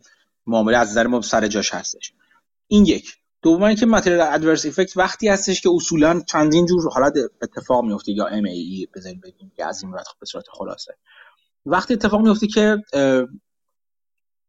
حین چیز خرید یا اتفاقی بیفته که اون شرکت به صورت خاص زیر سوال بره یعنی چی؟ مثلا فرض کنید که شما مثلا تو چیزتون تو توافقنامه می‌ذارید که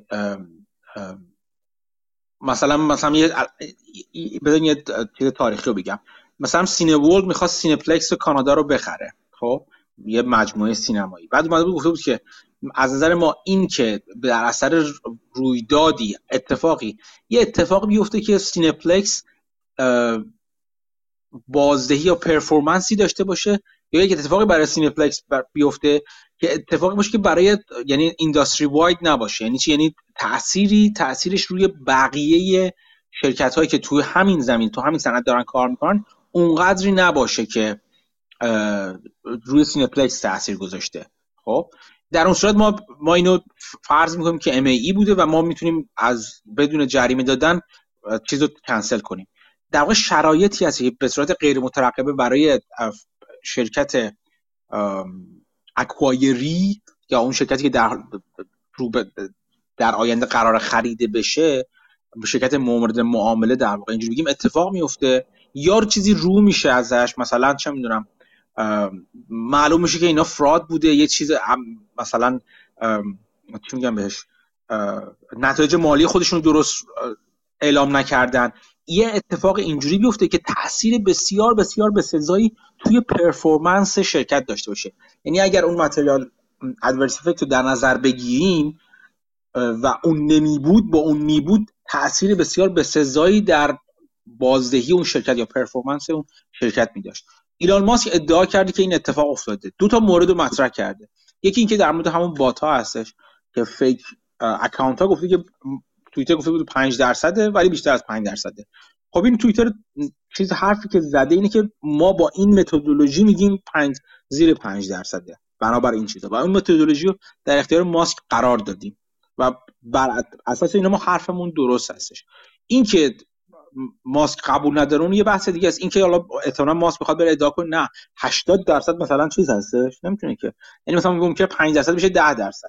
و این اینکه آیا متریال ادورس افکت هست در مورد پرفورمنس و سوددهی توییتر یا نه بسیار بسیار روش شک ایجاد میشه. دومین ایرادی ماسک گرفته اینه که توییتر حین چیزش و تو تفاهم نامه اومده که توییتر جفتک نندازه حین این روند. یعنی چی؟ یعنی یهو نیاد یه تغییرات بنیادی و اساسی در اداره خودش انجام بده در حین روند انجام خرید. یعنی معامله در واقع چیز بشه جوش بخوره.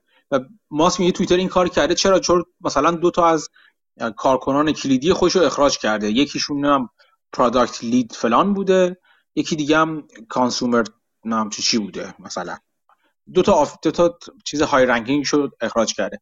در که اولا در واقعا خیلی high ranking بودن اینا بسیار شک هست. اصلا اونقدر high ranking نبودن. دوما دلیل نمیشه. اینکه فریز نمیشه شرکت این اتفاق اخراج و یا مثلا layoff و اینا در هر زمان دیگه می‌تونه اتفاق بیفته و کلا یه اتفاق بزرگ نبوده. بالاخره شرکتی به قول چیزی می‌گفت راست می‌گفت. یه شرکتی با ایبیدا 1.2 میلیارد دلار اگه نتونه دو تا کارمند خودش رو توی زمانی که لازمه عوض کنه که دیگه شرکت نیستش که این این اتفاق این یعنی ایراداتی بودی که ماسک گرفته. حالا این این ماجرای این دادگاه دادگاه هم که یعنی برد توییتر که در اعلام کرده از به طریق رسمی و اینو توی چیز chairman و یا رئیس هیئت مدیره توییتر که co-CEO Salesforce هم هستش در عین حال اینم نکته جالبی هستش. اون اعلام کرد ما ما موضوع می‌بریم دادگاه و از نظر ما هیچ چیزی تمام نشده و آقای ماسک باید معامله رو تمام کنه. خب؟ کدوم دادگاه من؟ دادگاه دلاور می‌برن که اغلب خیلی خیلی از دادگاه ها یا تو چیز تو نیویورک district انجام میشه یا توی دلاور انجام میشه. و اصولا سابقه چیزی داره. این دادگاه دلاور مخصوصا سابقه طرف طرف بیشتر متمایل بودن به گرفتن طرف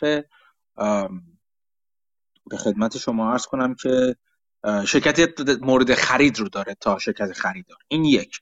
دوم که تاریخ تاریخ کل اصلا تو کل آمریکا. تاریخ این رو کردن کارت ای رو در نظر بگیریم تو تعداد بسیار بسیار محدودی بودی که این ای کار کرده و معامله رو کنسل کرد. فقط توی مورد بودی که معامله رو کنسل کرده عملا. اونم فکر کنم یه مورد دو تا مورد بوده. یکیش این بوده که یه یه چیزی بوده که نتایج مالی به دروغ اعلام کرده بوده همونطور که گفتم. یعنی وقتی رفتن تو معامله رو شروع کردن نتایج مالی رو باز کردن به روی شرکت خریدار کاملا. شرکت خریدار متوجه شده که این در واقع این معامله از اول بر اساس نتایج دروغ مالی بیان شده بنا شده بوده. یه مورد دیگه هم بوده که فکر می‌کنم اینجوری بوده که شرکت خرید شرکت مورد خرید شرکت خریده شده یک سری از نتایج مالیشو نتونسته disclose کنه. چرا نتونسته disclose کنه؟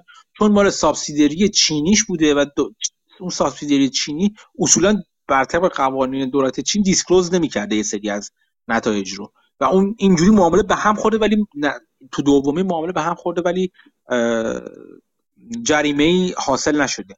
در تمام موارد دیگه حتی در مواردی که MAE یا اون material adverse effect به رسمیت شناخته شده. یعنی دادگاه گفته که بله یک material adverse effect ی وجود داشته معامله به هم نخورده معامله تخفیف گرفته شده.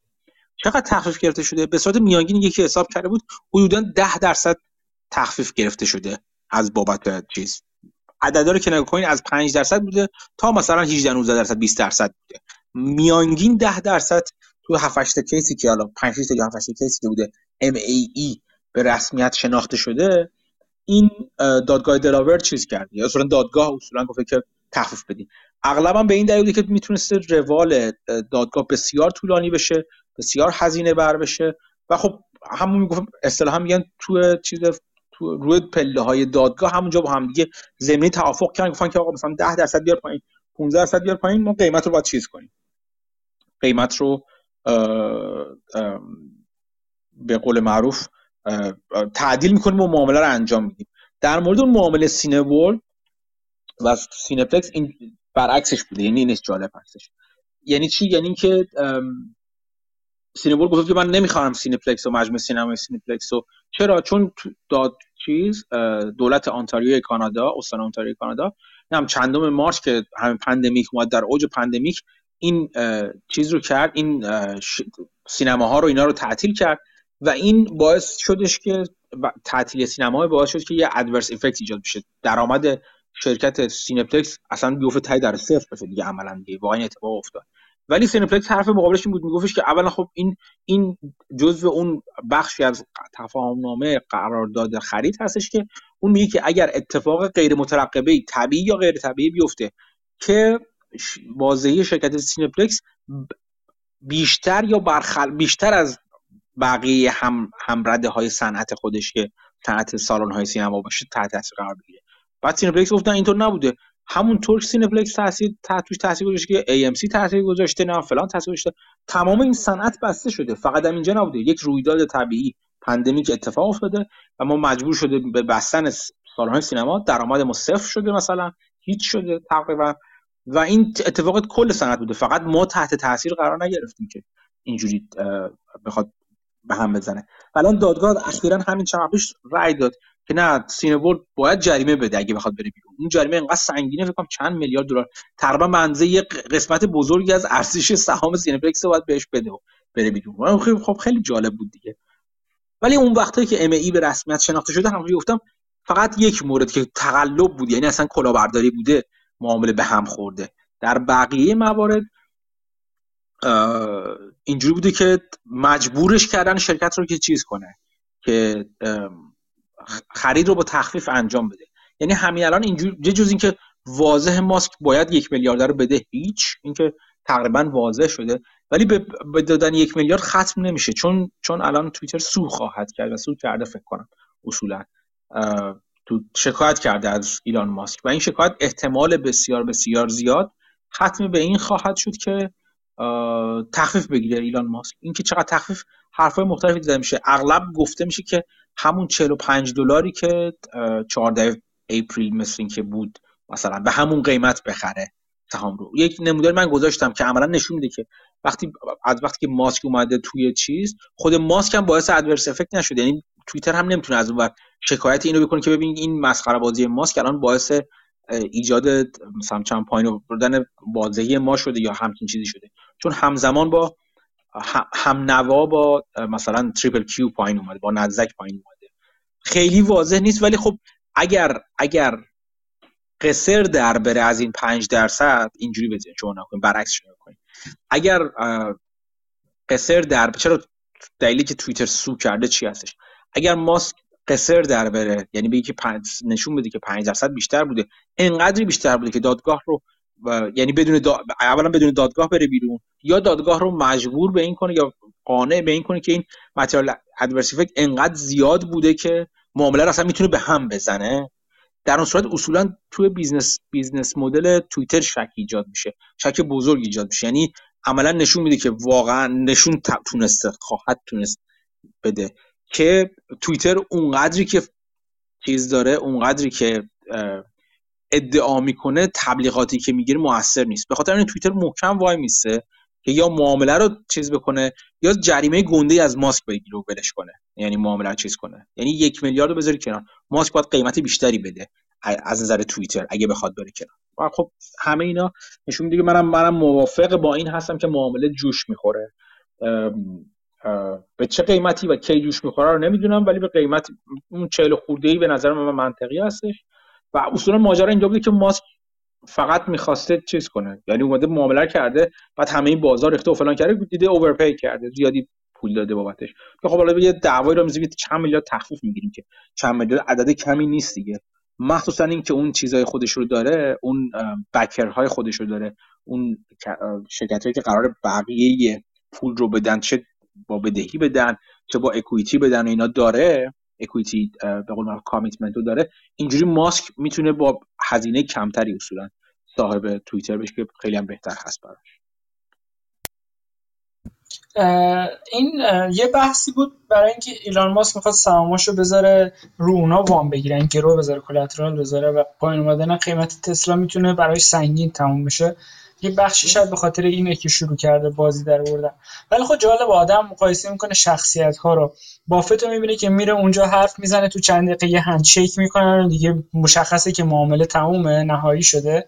بعد ایلان ماسک می‌بینیم که یک سال داره همه جور قروفر در میاره و حالا یک سال که نه چند ماه. همه جور قرفر در میاره و معامله هنوز معلوم نیست که چی میشه. یعنی تفاوت این تا آدم رو نگاه کردن جالبه.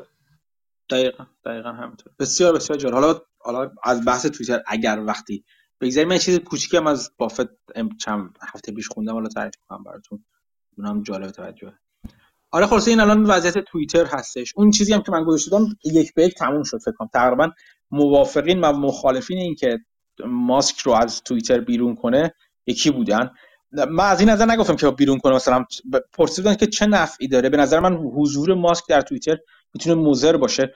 این کار رو توییتر مطمئنا سرخود نباید بکنه. مطمئنا باید حین داد حین دادگاه اگر ماسک شروع کنه جفتک انداختن که انداخته دیگه. چندین بار شروع کرده میاد بیرون. همون جور با توییتر رفتار می‌کنه که ترامپ رفتار می‌کرد دیگه. خیلی حرفه‌ای به صورت یک پابلیس پابلیسیتور مثلا چی بگیم اسمشو؟ خیلی حرفه‌ای عمل می‌کنه. هرچند از این ابزار به خوبی استفاده می‌کنه. و توییتر می‌تونه به, به چیز بگه که ادعا کنه که بگه که الان ماسک داره روند داد دادرسی رو چیز می‌کنه. دادرسی و مثلا دادگاه رو مخ... اخلال ترش درش ایجاد می‌کنه. یه چیز دیگه هم بگم. از طرف دیگه اون اون شرکت ها اون اون ماسک پرونده دیگه هم در جریان داره که من گذاشته بودم چیزشو چند وقت پیش. هنوز در جریان هست. در مورد اون که funding secured اون که گفتم من fund می‌خوام تسلا رو چیز کنم تسلا رو خصوصی کنم دیگه. و مثلا funding هم از سعودیا و فلان و فلان و فلان گرفتم. و شکایت کردن ازش که این باعث بالا پایین شدن قیمت سهام شده اینا. اون دادگاه به زودی باید نتیجهش بده. اگر اون نتیجه دادگاه بیاد بیرون و داد تو اون دادگاه می‌تونه در واقع یکی از خواسته های چیز خواسته های شاکیان این هستش که به قول معروف بزنن به ماسک. از این که میگن ماسک بی خودی داره هم می‌زنه همه چی و تا زمان تا چی میگم بهش؟ تعیین نتیجه اون دادگاه توی توییتر یا تو حضور آنلاین ماسک رو محدود کنن در مورد اون دادگاه و در مورد تسلا. یه در مورد تسلا حق نداشته باشه. به جز چیز قانونیش به جز پرس ریلیس قانونی بتونه حرف بزنه. در مورد تسلا. اگر اون اتفاق بیفته عملا ماسک نمی‌تونه توی توییتر راجع به تسلا حرف بزنه کلا همه چی میریزه به اینم چیز جالبی هستش که در مورد تسلا و اینا. اینی که میگی سهام تسلا رو وثیقه کرده سهام تسلا انقدر داره که حالا حالا ها می‌تونه وثیقه کنه. از اون نظر مشکلی برای ماسک وجود نداره. حتی که سهام آره ولی خب یو اگه سهام تسلا مثلا 90 درصد بریزه یه رسش شدید باشه آها. اگه آره اگه خارج از رلم پاسیبیلیتی نیست که تسلا 90 درصد بریزه هست؟ نه. نه خارج از هیچ چیزی خارج خارج از چیز پاسیبیلیتی نیست کلا. خارج از محدوده امکان نیستش که بریزه. ممکنه بریزه. ولی خب خیلی کار داره تا بخواد اونقدر بریزه. تسلا جدا از اینکه شرکت و اینا از نظر منطقی بخواد بریزه یه کالت دیگه یه فرقه است. و خب ریختن یه فرقه به این راحتی انجام نمیشه. آره حالا راجع ایلان ماسک می‌گفتیم این داستان دو قلو زایدن کارمندش تو نورالینک هم جالب بود رو ریتوییت مایکل بری. آره آره. مایکل بری خیلی خوب بهش می‌زنه.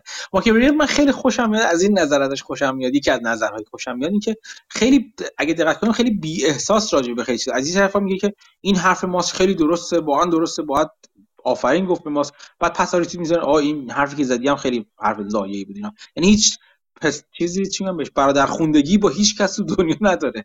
حرف خوش خیلی رک و سریع اون نظر خودش رو می‌زنه. بدون اینکه حالا دیروز حرفی در موافق یا موافقت یا مخالفت با گوینده اون حرف امروز زده بوده باشه.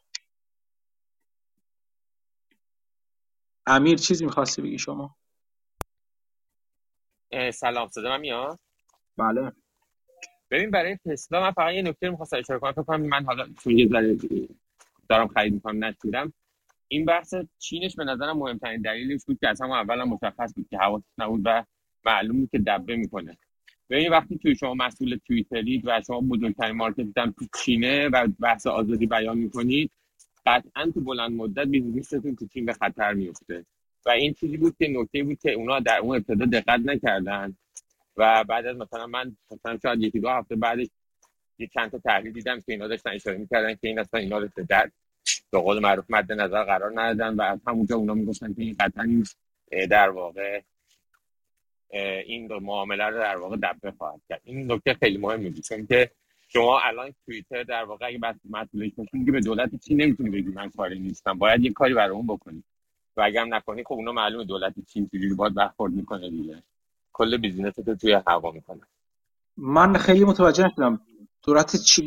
به خاطر حضور توییتر در چین یا حضور تسلا در چین؟ ببینید شما وقتی که مثلا یه نفری موزگیری های بر علیه دولت چین میشه توی توییتر یا کمپین را میفته یا بحث مختلف میشه دیگه شما نمی‌تونی مالک توییتر باشی مالک تسلا هم باشی توییتر اینجوری بر علیه دولت چین. مالک تسلا نیست که آخه. سهامدار تسلا مالک تسلا مالک دیگه. به هر مالک نه نه نه نه نه. اصلا چیزی نیستش این. مالکش نیستش دیگه.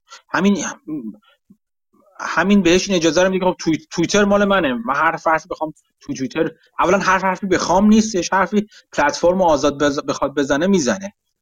از از اون طرف دیگه ممکنه بخواد دولت چین بخواد فشار بیاره. نه اینکه نخواد نتونه یا نخواد این روند غیر منطقی رو انجام بده. ولی از اون طرف دیگه مالک تسلا نیستش که. تسلا کار خودش می‌کنه.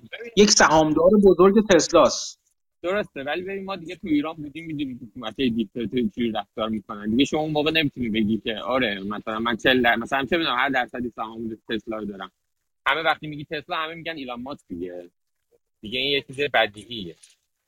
آره بازم من من در مورد اینم بحثی ندارم که این این کالت دور ماسک اگه روز ماسک از تسلا بره تسلا ماجراش تمومه. اصولا یکی از حرفایی که شورت کنندگان تسلا می‌زنن این هستش که تسلا رو خود تسلا بنا نشده رو اعداد تسلا بنا نشده رو ایلان ماسک بنا شده. اگه قراره یه وقت تسلا بریزه و زمان شورت کردن درست تسلا بوده باشه این اینو شورت کننده های تر تسلا که تمام تسلا شورت نکردن. اینجوری میگم شورت کنندگانی که حاضر نیستن تسلا رو شورت کنن. میگن که باید زمانی باشه که بشه شخصیت ماسک رو سوال برد. یعنی فراد این آدم رو از توش در آورد بیرون. اون وقتی که میشه تسلا رو شورت کرد. از این نظر کاملا درسته. با این هم موافق هستم که دولت چین می‌تونه رفتارهای غیر منطقی نشون بده از خودش در مورد تسلا و اینا. ولی اینو اینو یادتون باشه که مثلا الان اصلا اصلا نگاه کنید در مورد اپل. آیا آیا واقعا دست دست چین در مورد اپل بازه یا اپل هیچ کاری نمی‌کنه در مورد چین؟ اینطور نیستش دیگه. با اینکه قسمت بزرگی از تولید اپل توی چین انجام میشه. آره این, این, دو طرفه بله. این چیز دو طرفه است. یعنی اینم در نظر بگیرید که خود تسلا هم برای چین چیز بزرگی حساب میشه. درسته مثلا الان چین روی شرکت های روی خودروسازهای الکتریک دیگه مثل بی وای دی و اینا هم کار داره می‌کنه و سرمایه گذاری کرده. و اتفاقا اونا خیلی دارن عالی عمل می‌کنن مثلا. ولی باز هم چین هم دوست داره تسلا توی چین باشه. دولت چین رو اونقدر بی منطق در نظر نگیرید. دیکتاتوری هست ولی به منفعت خودش خیلی بهتر فکر می‌کنه. تا یه دولت شروری مثل ایران.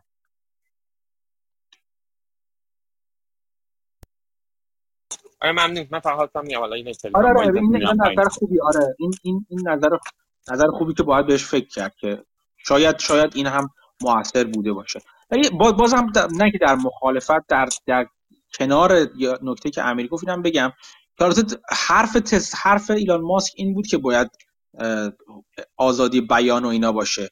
ولی خب این که به خاطر همینم الان چون برند رو برند ماسک بنا شده. اگه الان بخواد عقب بکشه اون برند ایلان ماسک رو زیر سوال می‌بره که گفت من برام چیزی اقتصادی مهم نیست. و این این یکی از پایه های تز این که بالاخره معامله توییتر حالا یه خورده اینور یه خورده اونور عدداش بالاخره انجام خواهد شد و ماسک این معامله رو انجام خواهد داد. ولی این رو هم در نظر بگیرید در مقابل اگر فرض کنید حتی بخواد توی توییتر اتفاقات ضد چین بیفته و فلان و بیسان و ماسک هم بخواد محدود کنه تا حدی. همونقدر که مثلا چه می‌دونم شرکت های دیگر رو چین مجبور به محدود کردنشون مثلا می‌کنه اونقدر برند ماسک زیر سوال نمیره. چون حالا اینکه بالاخره کجدار مریضه دیگه. یه جوری رفتار می‌کنه که حالا نه چین بسوزه نه آزادی بیان. که خودش ازش دم زده اونقدر بسوزه و همیشه کسی هستن میگن نه اینم آزادی بیانه. بالاخره شما انتظار ندارید که فلان چیز رو بکنه فلان کار رو بکنه اینا. همیشه توجیه کنندگانی پیدا میشن. ولی نکته خوبیه که بهش امیر اشاره کرد. دیگه در مورد یه چیزی هم من اضافه کنم. یه دیدگاهی هست که ایلان ماسک همه این کارا رو می‌کنه صرفا به خاطر اینکه نظرات رو دیسترکت بکنه از تسلا که مردم به تسلا خیلی فکر نکنه چون اونه که پول دارش کرده و پولش اونجاست. مثلا بعضی موقع یه کارهایی مثل ترامپ می‌کنه. مثلا ترامپ میمدن می‌گفتن یه کار خلاف می‌خواد بکنه ولی میاد چون پیش پیش اینو به همه میگه دیگه سخت میشه بگین که ای خب این چه کار بدی بود تو کردی یواشکی هم کردی. میاد جلو همه میگه.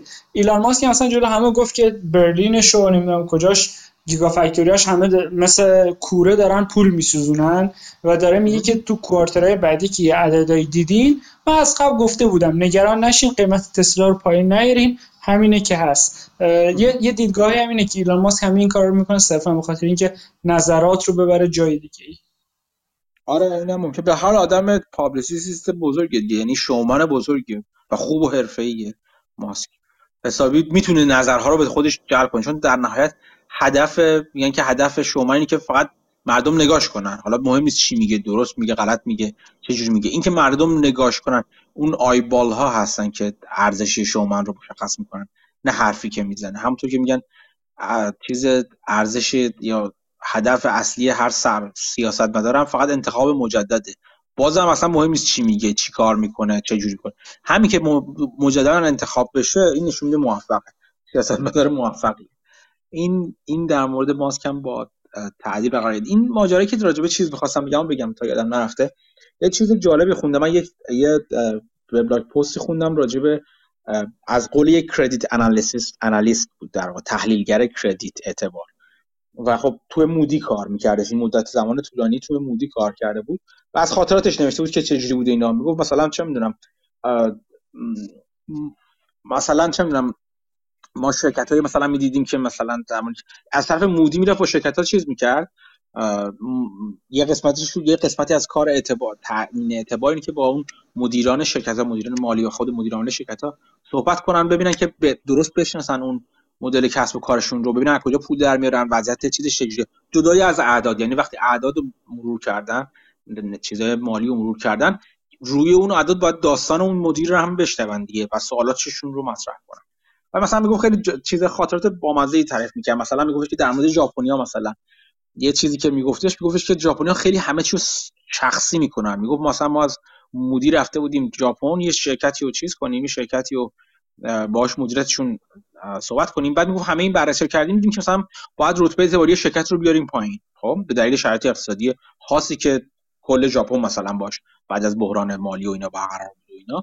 بعد می‌گفت اینا خیلی شخصی می‌گیرن. یعنی میگن که احساس می‌کنن که یک توهینی به خود مدیر شرکت احساس که توهین به خودشه. هرچی بهش می‌گفتیم بابا جان این توهین به شخص تو نیست.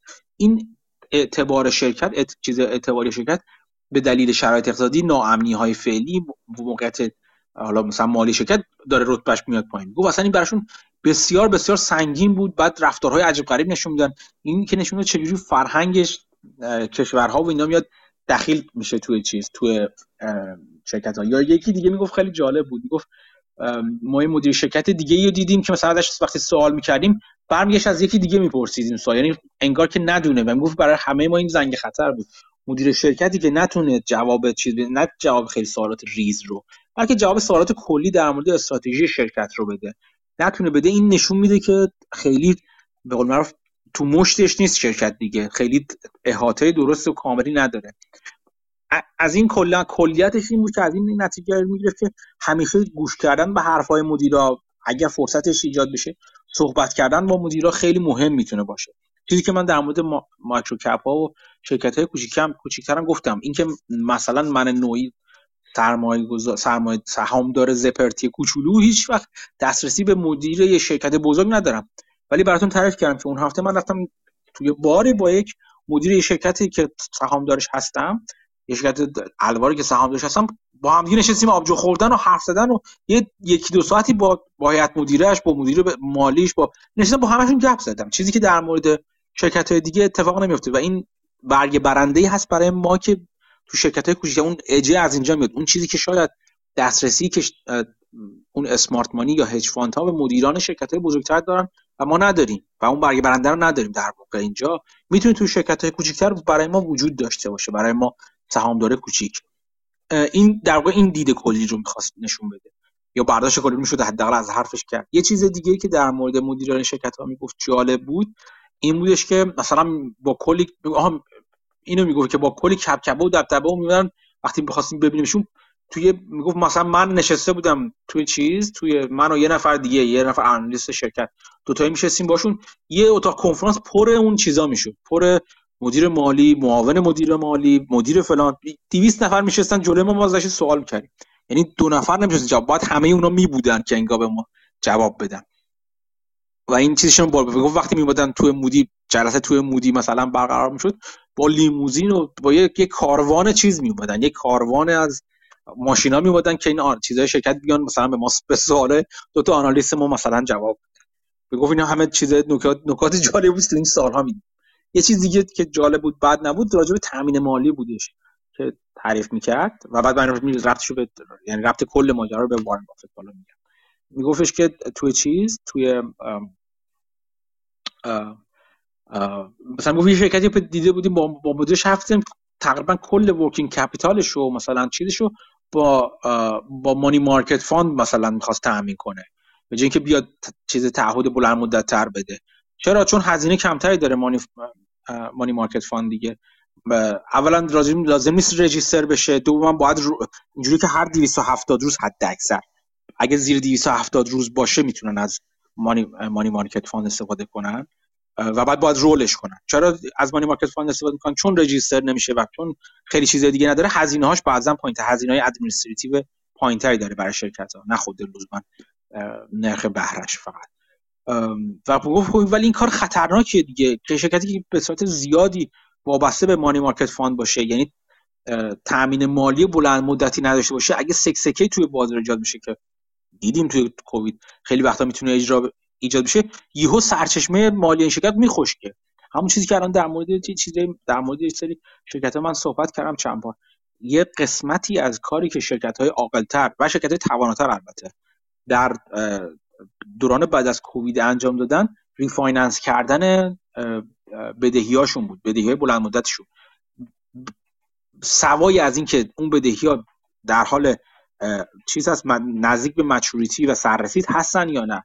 چرا؟ چون یک دوران نرخ بهره پایینی ایجاد شده بود و شرکت ها می‌تونستن از بدهی های با نرخ بهره بالاترشون رو به دلیل نرخ بهره پایین اون روزها refinance کنن با نرخ بهره پایینتر و کلی پول save کنن interest interest payment رو save کنن در واقع اینجوری. و اصلا میزان ب... چیزشون بیارن پایین رتبه اعتبارشون بیارن بالا. اتفاق فرصت خیلی خوبی بود که برای خیلی از شرکت هایی که انقدر عاقل بودن و انقدر هم توانایی داشتن. یعنی بعضی از شرکت ها بودن که حتی همون موقع هم خب به دلیل شرایط مالیشون که مثلا درآمدی نداشتن. خیلی از OEM مثلا OEM های یا original equipment manufacturer های شرکت خودروسازی مثلا یا شرکت های نفتی مثلا که درآمدی نداشتن cash flow ی نداشتن یا operating profit ی نداشتن نمی‌تونستن برن این کار انجام بدن. چون اون مؤسسات اعتباری میگن خب الان ما رو چه حسابی می‌خوای تو refinance کنی الان؟ چه پولی داری که در واقع این پشتوانه این باشه که تو این ف... چیز تو این این بدهی که داری که هیچی در این تمام شده رفته. ولی بدهی جدید در واقع باید تو بگیری دیگه. اینجوری که این بدهی رو پرداخت می‌کنی بدهی جدید رو می‌گیری. بدهی جدید قدیم رو با چی پرداخت می‌کنی؟ اغلب اینجوری هستش که با اون بدهی جدیدی که می‌گیریم بدهی قدیم رو پرداخت می‌کنی دیگه. و خب اون بدهی جدید رو بهت نمیدن چون تو درآمدی نداری الان. مثلا خودروسازی هست که دیگه خودرو نمی‌سازی. شرکت نفتی هستی که دیگه نفت تولید نمی‌کنی در اوج pandemic. یا شرکت سینمایی هستی که دیگه کسی نمیره درآمدی نداره که بخواد پشتوانه این چیز جدیدت بشه. این وام جدید بشه. گیرم که الان نرخ بهره الان پایین هست. نرخ بهره پایین هست برای اونایی که درآمدی دارن پایین هست. این یک یک نکته مهمی که تو finance شخصی خودتون باید در نظر بگیرید همینه. درهای finance به روی شما باز هست. اگر درآمدی داشته باشید cash flow ی داشته باشید اگر نداشته باشید سخت هست براتون. بگذاریم. حرف سر این که زیاد وابسته به money market fund هستن. چون هر عملا زیر یک چیزشون این money market fund هستش که حد اکثر باید زیر 270 روز roll بشن یا زمان باز پرداختشون هستش. هر 270 روز عملا شما باید یه بار رول کنین بدهیتون اگه تو این زمان یه اتفاق در بازار بیفته دسترسی شما به این بازار کوتاه مدت قطع خواهد شد. و وقتی که برای ورکینگ کپیتالتون چیز لازمتون هستش دچار مشکل میشه یعنی عملا به یک چیز شرکتتون رو کاملا فرجایل کردین شکننده کردین با این جور تصمیم گیریشون. بعد می‌گفت این یه رو آنالیست اینو داشت تعریف می‌کرد. می‌گفت این منطق برای اینا خیلی از مدیرا قابل فهم نبود که چه جوری بدانیم بهش فرجیلیتی شرکت اضافه می‌کنیم و قبول نداشتن و نمیفهمیدن که ممکنه اتفاق غیر مترقبه بیفته. می‌گفت برای ما زنگ خطر بود. وقتی می‌دید مدیر از این چیز بدیهی نمی‌تونه در واقع آگاهی نداره و فقط سر دنبال این است که حد اکثر پول رو بچلونه حد اکثر در واقع هزینه رو کم کنه. بدون در نظر گرفتن به اینکه چه جوری شکنندگی رو وارد سیستم می‌کنه این زنگ خطر بود. بعد تو خاطراتش تعریف می‌کرد می‌گفت یه روزی ما یه روزی ولی ما یه جلسه داشتیم که مدیر عامل و رئیس هیئت مدیره و معاونش اومدن شرکت ما یکی از شرکت بزرگ. کی؟ وارن بافت. گفت این وارن بافت و چارلی مانگر اومدن وام بگیرن از ما. بعد می‌گفت وقتی که اومدن اینجوری نه تو لیموزین و اینا بیان. دو تای سوار تاکسی شده بودن. تو نیویورک با تاکسی دو نفری با هم دیگه اومده بودن. بعد می‌گفت وقتی هم که اومدن نه آنالیستی داشتن نه هیچی. همینجوری خود وارن بافت و مانگر اومدن بالا با ما حرف بزنن. بعد می‌گفت تازه اون طرز برخوردشون هم می‌گفت خیلی متفاوت بود بودن. در مورد اون تفاوتایی که داشتم می‌گفتم چیز مسعود بهش اشاره کرد دارم دارم در این داستان رو تعریف می‌کنم. می‌گفت اولا که ما حسابی سوال پیششون کردیم دو نفری می‌گفت من بودم و یه آنالیست دیگه مودی به اسم هیکس فکر می‌کنم. که حسابی سوال پیششون کردیم و می‌گفت بافت و مانگر همه این سوالا رو جواب دادن. بدون اینکه نیاز به هیچ analyst دیگه داشته باشن. یعنی نشون داد چقدر خوب می‌شناسن business خودشون رو. بعد می‌گفت خنده و شوخی هم که برقرار بود. میگفتش که مادر من میگفتش که چیه چیزی می‌گفت. آها می‌گفت مادر من همیشه می‌گفت از سه تا چیز دوری کن اگه می‌خوای زندگی سالم داشته باشی. ladies liquor leverage در سراغ چیز سراغ خب به قول معروف رفتار شهوت آمیز و غیر اخلاقی اینا نرو. از مصرف لیکور و الکل و اینا دوری کن و از لورج از بدهی هم چیز کن. گفت من حرف مادرم رو در مورد دو تای اول همیشه گوش می‌کنم ولی بعد وقتا لازم میشه از لورج استفاده کنم. من وام بگیرن و خب خیلی با خوش شوخی و اینا برخورد می‌کردن و در برگزار می‌کردن. بعد می‌گفت وقتی تموم شد گفت ما همه سوالاتون جواب داده شد و کاملا برامون واضح بود که چقدر این آدم می‌شناسه چیز خودش رو کسب و کار خودش رو. می‌گفت مانگر به من برگشت گفت این چه تو این analyst تو نگه دار این آقای هیکس رو نگه دار. این آدم بسیار باهوش سوالای خیلی خوبی می‌کرد. بعد می‌گفت این هیکس همون کسی شد که می‌گفت من موندم با چیز ولی مودی نتونست این هیکس رو نگه داره. این هیکس کی شد؟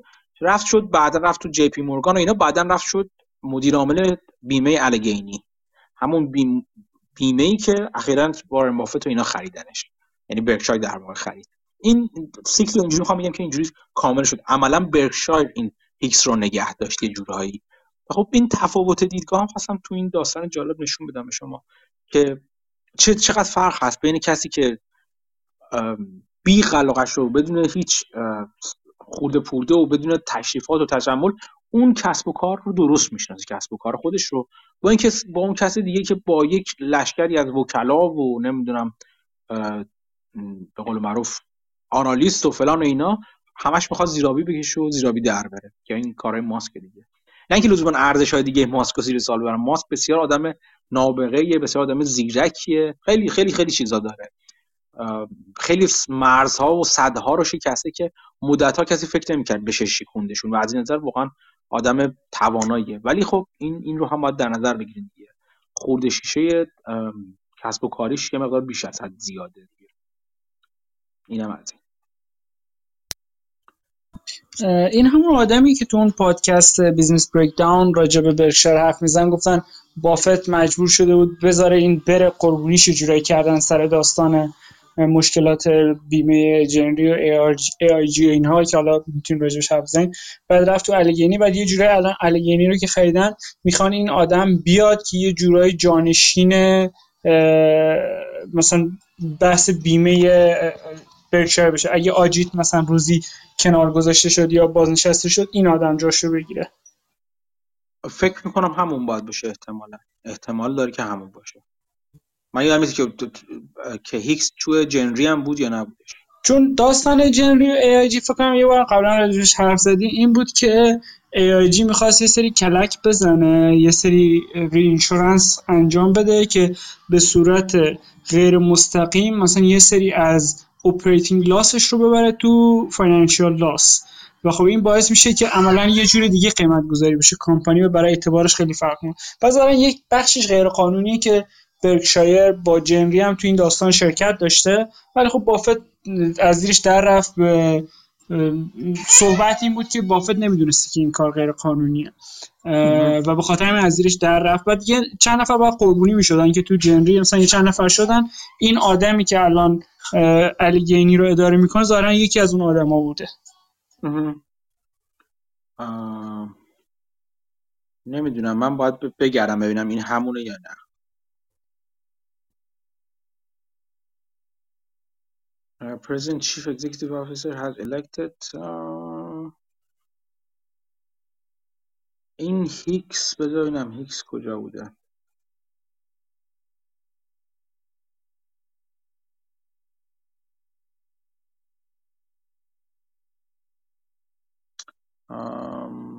وستن هیکس بذار وستن هیکس تو چیزم بوده یا نه؟ وستن هیکس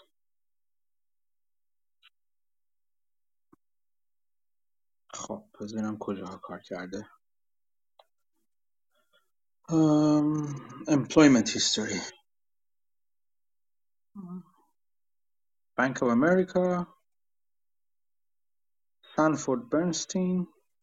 JP Morgan. من نمی‌بینم توی Gen Re بوده باشه. شاید من کامل نمیبینمش. من آخه این اسمش یادم نیست ولی یادم تو این Business Breakdown که راجع به شهر بود همچین موضوعی رو اشاره کرد که یه نفر تو اون بیمه بوده و الان بافت انگار یه رابطه رو بازسازی کرده که از بین رفته بوده به نوعی. اونو اونو یادم هست. دقیقا منم یادم که برومسترن رو توضیح داد ولی یادم نمیاد که این جزو اون این همون بود یا نبودش. حالا بعدا میشه نگاه کردید. آره نکته جالبی بازش اینم از این. کلا بافت اینا جالبن. آدمایی که باشون ارتباط دارن رو اگه ببینن بعدش باهوشن و مثلا با اخلاقن رو برمیدارن برای خودشون نمونهش تد بود دیگه درسته؟ یا تاد؟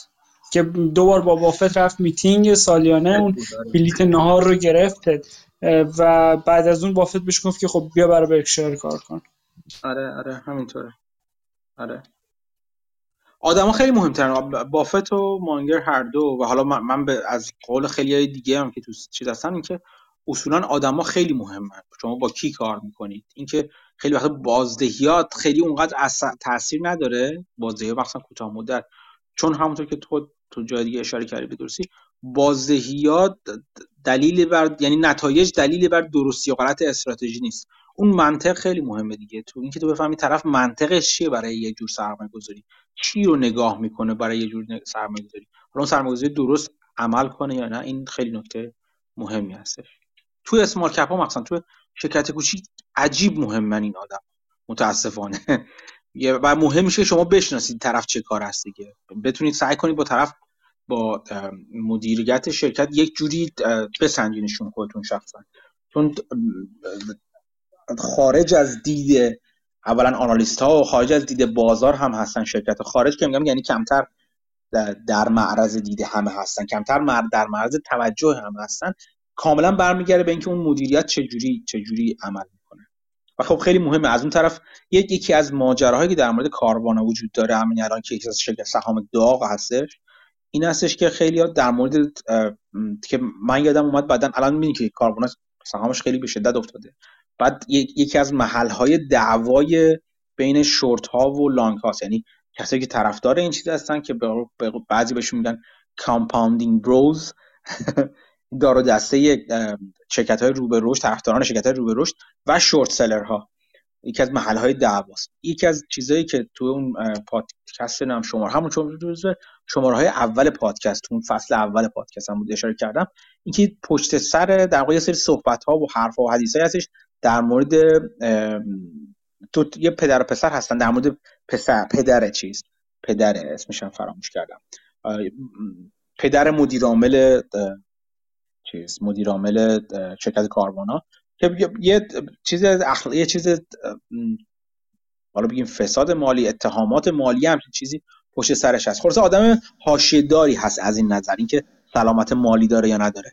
خیلی از چیزی که الان در موردش دارن صحبت می‌کنن این مخالف شورسرا دقیقا همین هست. میگن دوباره این اومده اومده این این این ضعف اخلاقی و مالی طرف از این نظر داره خودشو نشون میده. و البته خیلی تلاش کرد. من می‌دونم که مثلا پسرش که شرکت جای داره می‌کنه خیلی زور زدی که این در واقع صداقت خودشون رو ثابت کنند. از جمله مثلا تو اوج اگه نگاه کنی یکی از شرکتی که بیشتر از همه داخلی های خود شرکت دارن سهام خود شرکت رو می‌خرن بعد از افت یکیشون همین شرکت کاروانه هستش که خریدای بسیار سنگینی خودشون با پول خودشون مثلا دارن انجام میدن که نشون میدن آقا ما ما میگم بهش معتقدیم باور داریم به به کسب و کاری که داریم اداره می‌کنیم. اینجوری نیست که فقط مثلا برای بساز بساز بنداز از این نظر این کسب و کار رو راه انداخته باشیم. ولی خب چیز جالب است که شما ببینید با کی کار می‌کنید دیگه. اونور اونور میز شریک تجاریتون که مدیر مدیر شرکت اینا باشه. چه جور آدمی؟ آدم سالمی هست یا نه؟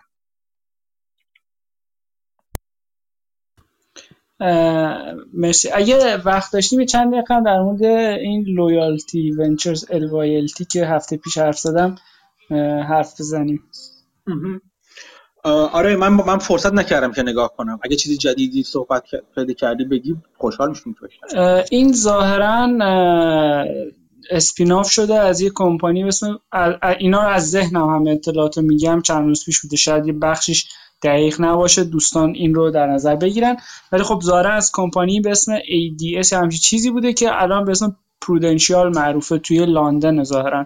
تو کار کردیت کارت و این هاست اینا اسپیناف این کمپانی و خب این LYLT دو تا بخش business داره که هفته پیشم گفتم. یکی Air Miles یکی Loyalty Ventures Air Miles ش بیشتر تو کانادا فعاله Loyalty Ventures ش بیشتر تو اروپا و مرکزش هم فکر کنم تو ندرلنده. ولی جالب این کمپانی با این دو تا subsidiary که داره یا این دو تا section ی که داره خود کمپانی تو تگزاس headquarter ش یا می‌خوان یعنی یه جورایی از اونجا کنترل میشه. فکر کنم به خاطر داستانهای مالیاتی و این هاست نمی‌دونم دقیقا داستانش چیه.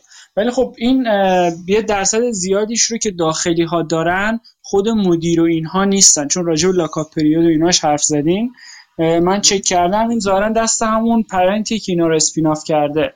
همش رو اسپیناف نکرده. این پرنت ظاهرا اومده مثلا 15 درصد 18 درصد همچین چیز 18 درصد سهامشو نگه داشته.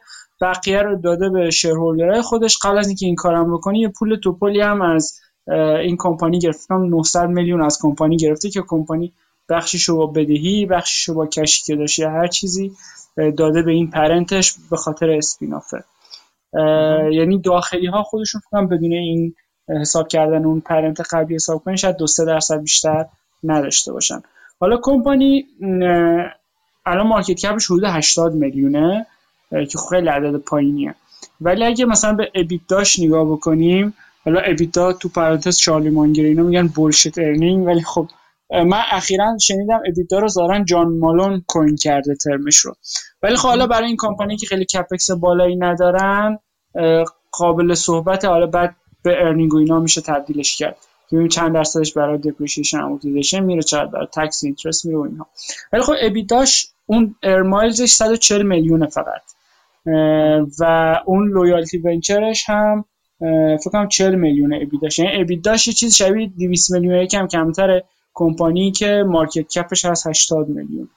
نزدیک دو billion اینا فکر کنم liability داره که همونجور که هفته پیش حرف نزدیک یه billion ش deferred revenue ه که من نگاه کردم این deferred revenue ش همیشه بوده سالیان قبل هم که به سازوکار کمپانی ربط داره. حالا راجبش حرف می‌زنم. یعنی به نظر آه یه چیزی هم بگم. اون بخش Loyalty Venture ش وقتی که به net income تبدیل میشه net income ش منفیه. یعنی net income کمپانی که می‌بینیم پایین اومده یعنی اگه یه بخشی از کمپانی رو بندازیم دور احتمالاً والویشن کمپانی میره بالاتر. که خب این نشونه بعد پارتاش رو ولیو کنیم جمع بکنیم نه کل کمپانی رو. اون ایرمایل ظاهرا سیستمش اینه که میاد مثلا ملت میرن توی پمپ گاز شل یا میرن توی سری جایی که لیکور می‌خرن الکل الکل اینها آره. یا یه جاهای دیگه از خریده گروشری یا هر چیزی اینا به ازای هر فکر کنم 115 دلاری یا هر چیزی که خرید می‌کنن مثلا دو, دو مایل می‌گیرن. دو مایل می‌گیرن که این داستان ارمایلشه. بعد به ازای هر 98 مایلی دو دلار می‌تونن خرید بکنن یا یه همچین چیزی. یعنی درصد خیلی کمی میشه به نفع مشتری ولی خب مردم اینو نگه میدارن. آدم اصلا چندین هزار مایل دارن. مثلا چندین سال 20 سال با همچین کردیت کارت خرید می‌کنن اینا رو جمع می‌کنن بعدا یه کاری باهاش می‌کنن. بعد باعث میشه که بعضی هم مثلا به جایی که برن از grocery یک مثلا خرید می‌کنن از grocery دو خرید می‌کنن به خاطر اینکه Air Miles بگیرن. و خب به نظر می‌رسه business stickyه گرچه هفته پیش هفته های پیش خبر اومد که یکی از این grocery ها که Sobeys یا همیشه اسمی داره قراردادش دیگه باش تمدید نکرده و اینا میرن با کسای دیگه. ولی خب به نظر می‌رسه که business stickyه بعد اینا ظاهرا این Air Milesا وقتی که redeem میشه بخشی از revenueشون رو realize می‌کنن و redeem شدن این Air Milesا ظاهرا on average هر مایلی که ملت می‌گیرن مثلا 38 ماه طول می‌کشه که چیز بشه. 38 ماه یا همچین عددی. یعنی یه عدد دو چند سال سه سال اینا فکر کنم. که طول می‌کشه که این redeem بشه. به خاطر اینا همیشه deferred revenue دارن و بخشی از revenueی که قرار داده که با شرکت دارن وقتی که اون مایلا redeem میشه اینها یه پولی بیشتری می‌گیرن. یعنی قراردادشون بخشش بخشش اینجوریه. اون بخش Loyalty Ventureش هم یه سری کمپین دارن. کمپیناشون بین 4 تا 12 هفته است و اون هم بر اساس قرارداده که میبندن می‌دونن که چه کمپینایی خواهند داشت یه سری revenue پیش بینی می‌کنن که این revenueها بعدا realize خواهد شد. یعنی یه بخش زیادی از بدهیشون هم interest bearing نیست. و خب اینا رو می‌ذاریم کنار هم کش و بوک ولیو کمپانی رو نگاه کنی از قیمت الانش خیلی بیشتره. مثلا فرض کنید کش برشرش ذهنی میگم. پنج قیمتش دو نیمه مثلا. سه, سه و نیمه مثلا سه و نیم دلاره. یعنی ارزون به نظر می‌رسه کمپانی. من هنوز متوجه نمیشم که چرا اینقدر ارزونه. یا من یه چیزی رو دارم میس می‌کنم یا بازار تو شرایطی که خیلی همه چی رو پرایس رو آورده پایین اینم یکی از اون کمپانی بذار اینجوری بگم. من, من, من جالبه حالا. من من هنوز گفتم که فرصت نکردم نگاه کنم. یه چند تا نخ بهت بدن حالا شاید همینجوری برم نکنم برو تو چیز یه شرکتی هست به اسم ایمیا. خب؟ A I M I A. بعد این ایمیا قبلا چیز رو داشت. قبلا Aeroplan رو داشت. مال مال Air Canada سلام. اون هم همین loyalty چیز بودش. ببین چه جوری اگه بتونین این آها اینجوری بگم. یه ذره یه ذره یه قدم بیام عقب‌تر Aimia یکی از سهامداران اصلیش الان دیگه نداره اون چیز رو. الان loyalty های دیگه ای داره چجوری باش بهش می‌تونی نگاه کنی؟ فکر می‌کنم. من حالا اگه بگرم پیدا کنم فکر می‌کنم من دیدم قبلا. یکی از سهامدارای این Aimia یه fund value investingی هست به اسم Mittleman Brothers Mittleman Brothers یکی یکی از دو تا برادر Mittleman دو تا داداش هستن. یکی از برادران Mittleman رو اینکه رو بیشتر اگه بخوای بشناسیشون توی یکی از اون زمانی که هنوز Tobias Carlisle تو Value After Hours نه تو یکی Acquirer's Multiple تو پادکست خودش مصاحبه می‌کرد باهاش مصاحبه کرد. یعنی برای اینکه بشناسین آدمو می‌تونید سرچ کنید تو چیز تو Acquirer's Multiple تو channel یوتیوبش. ببین Mittleman M I T T L E M A Mittleman Mittleman Brothers. یکی یکی از برادرها اومده بود اونجا باهاش صحبت کرده بودش. این Mittleman Brothers یکی از سهامدارای Aimiaست که Aimia قبلا چیز رو داشت. قبلا Aeroplan رو داشتش. مال الان مال Air Canada شده برگردونده بهش. فکر می‌کنم این این نامه هاش هست. نامه های یعنی fund letterش هستش. اینکه چجوری نگاه می‌کنن به ارزش گذاری همچین دارایی قبلا اومده توی چیز. قبلا فکر می‌کنم توی یکی از نامهاش نگاه کرد یه شرکت loyalty point رو چجوری باید قیمت گذاری کرد ارزش گذاری کرد. همین الان هم جزو دارایی هاش فکر می‌کنم یه یکی دوری یکی دو تا از همین شرکت های چیز داره. یه تو هنگ کنگ فکر می‌کنم داره. همین loyalty planر یه دونه هم توی چیز یه دونه هم توی توی به خدمت شما عرض کنم که تو مکزیک فکر می‌کنم. مطمئن نیستم. دقیقا. این یه, یه،, یه سرنخ برای اینکه بیشتر بدونی چه جوری اینا رو میشه دار اگه میتل منا رو کنی احتمالا می‌تونی تو حرفاش تو نوشتاش ببینی چه جوری باید همچین چیزی رو ارزش گذاری کرد. اینم نکته حاشیه میگم. میتل من سهامدار بزرگ شماره دوی رولان هم هست البته. اینجوری اینم اینم باید بگم که رولانی که ورشکست شد. سهامدار اولش این یارو پرلمنه. خود بنیان چیز صاحب شرکت بود 80 خوری درصد. سهامدار دومش این میتلمنه که نمی‌دونم حالا می‌خواد چیکار کنه. این هم نکته جالب یعنی همیشه هم لزوما تعدادشون درست برقرار نمیشه. من اگر فرصت کنم هزار تا کار هست به انجام بدم ولی خودم اصلا علاقه مندم که ببینم چجوری این رویالتی شرکت های رویالتی رو چجوری باید ارزش گذاری کرد. تو این هفته سعی می‌کنم یه جا بخونم شاید هفته آینده راجبش حرف زدیم شاید نه شاید یه بار نشستم نوشتم راجبش اصلا. تو چیز تو خبرنامه. فکر می‌کنم باید cash flowش بیشتر نگاه کنی. cash flow ش رو نگاه کردی تو؟ حالا جدا از اینکه چقدر deferred revenue داره چقدرش realize میشه نگاه کن. نگاه کردی چقدر cash flow واقعا داری؟ یعنی literally cash from operationش چجوری هستش؟ الان تو ذهنم نیست ولی فکر می‌کنم اونم multiple خیلی پایینی باشه نسبت به این قیمت. چون اگه نباشه مثلا مثلا سمت خریدش نمیرم. یعنی price to earning price to EBITDA اینا مهمن cash per share اینا برام مهمن ولی operating cash flow برام خیلی مهمه. بخاطر اونش هم مطمئنم multiple پایینی داره. همچین شرکتی اصولا باید به این نگاه کرد که از کجا پول در میاد. این خب این شرکت اصولا maintenanceی نداره. چیزی که باید به قاعدت هم بهش کرد یکی شه باید نگاه کنی در طول زمان چه جوریه می‌تونی نگاه کنی SG&A as a percentage of cash flow. Cash flow from operation. یعنی ببینید که نسبت این دوتا با هم دیگه جوری انجام ده این قا... یعنی چون تو هر چیزی که مهمه یکی از چیزایی که برای شما برای من همیشه حداقل مهمه فکر کنم خوبه که برای شما مهم باشه توی بررسی هر کسب و کاری نگاه کنید ببینید اون چیزی که کلیدی برای اون کسب و کار هست چه جوری هستش.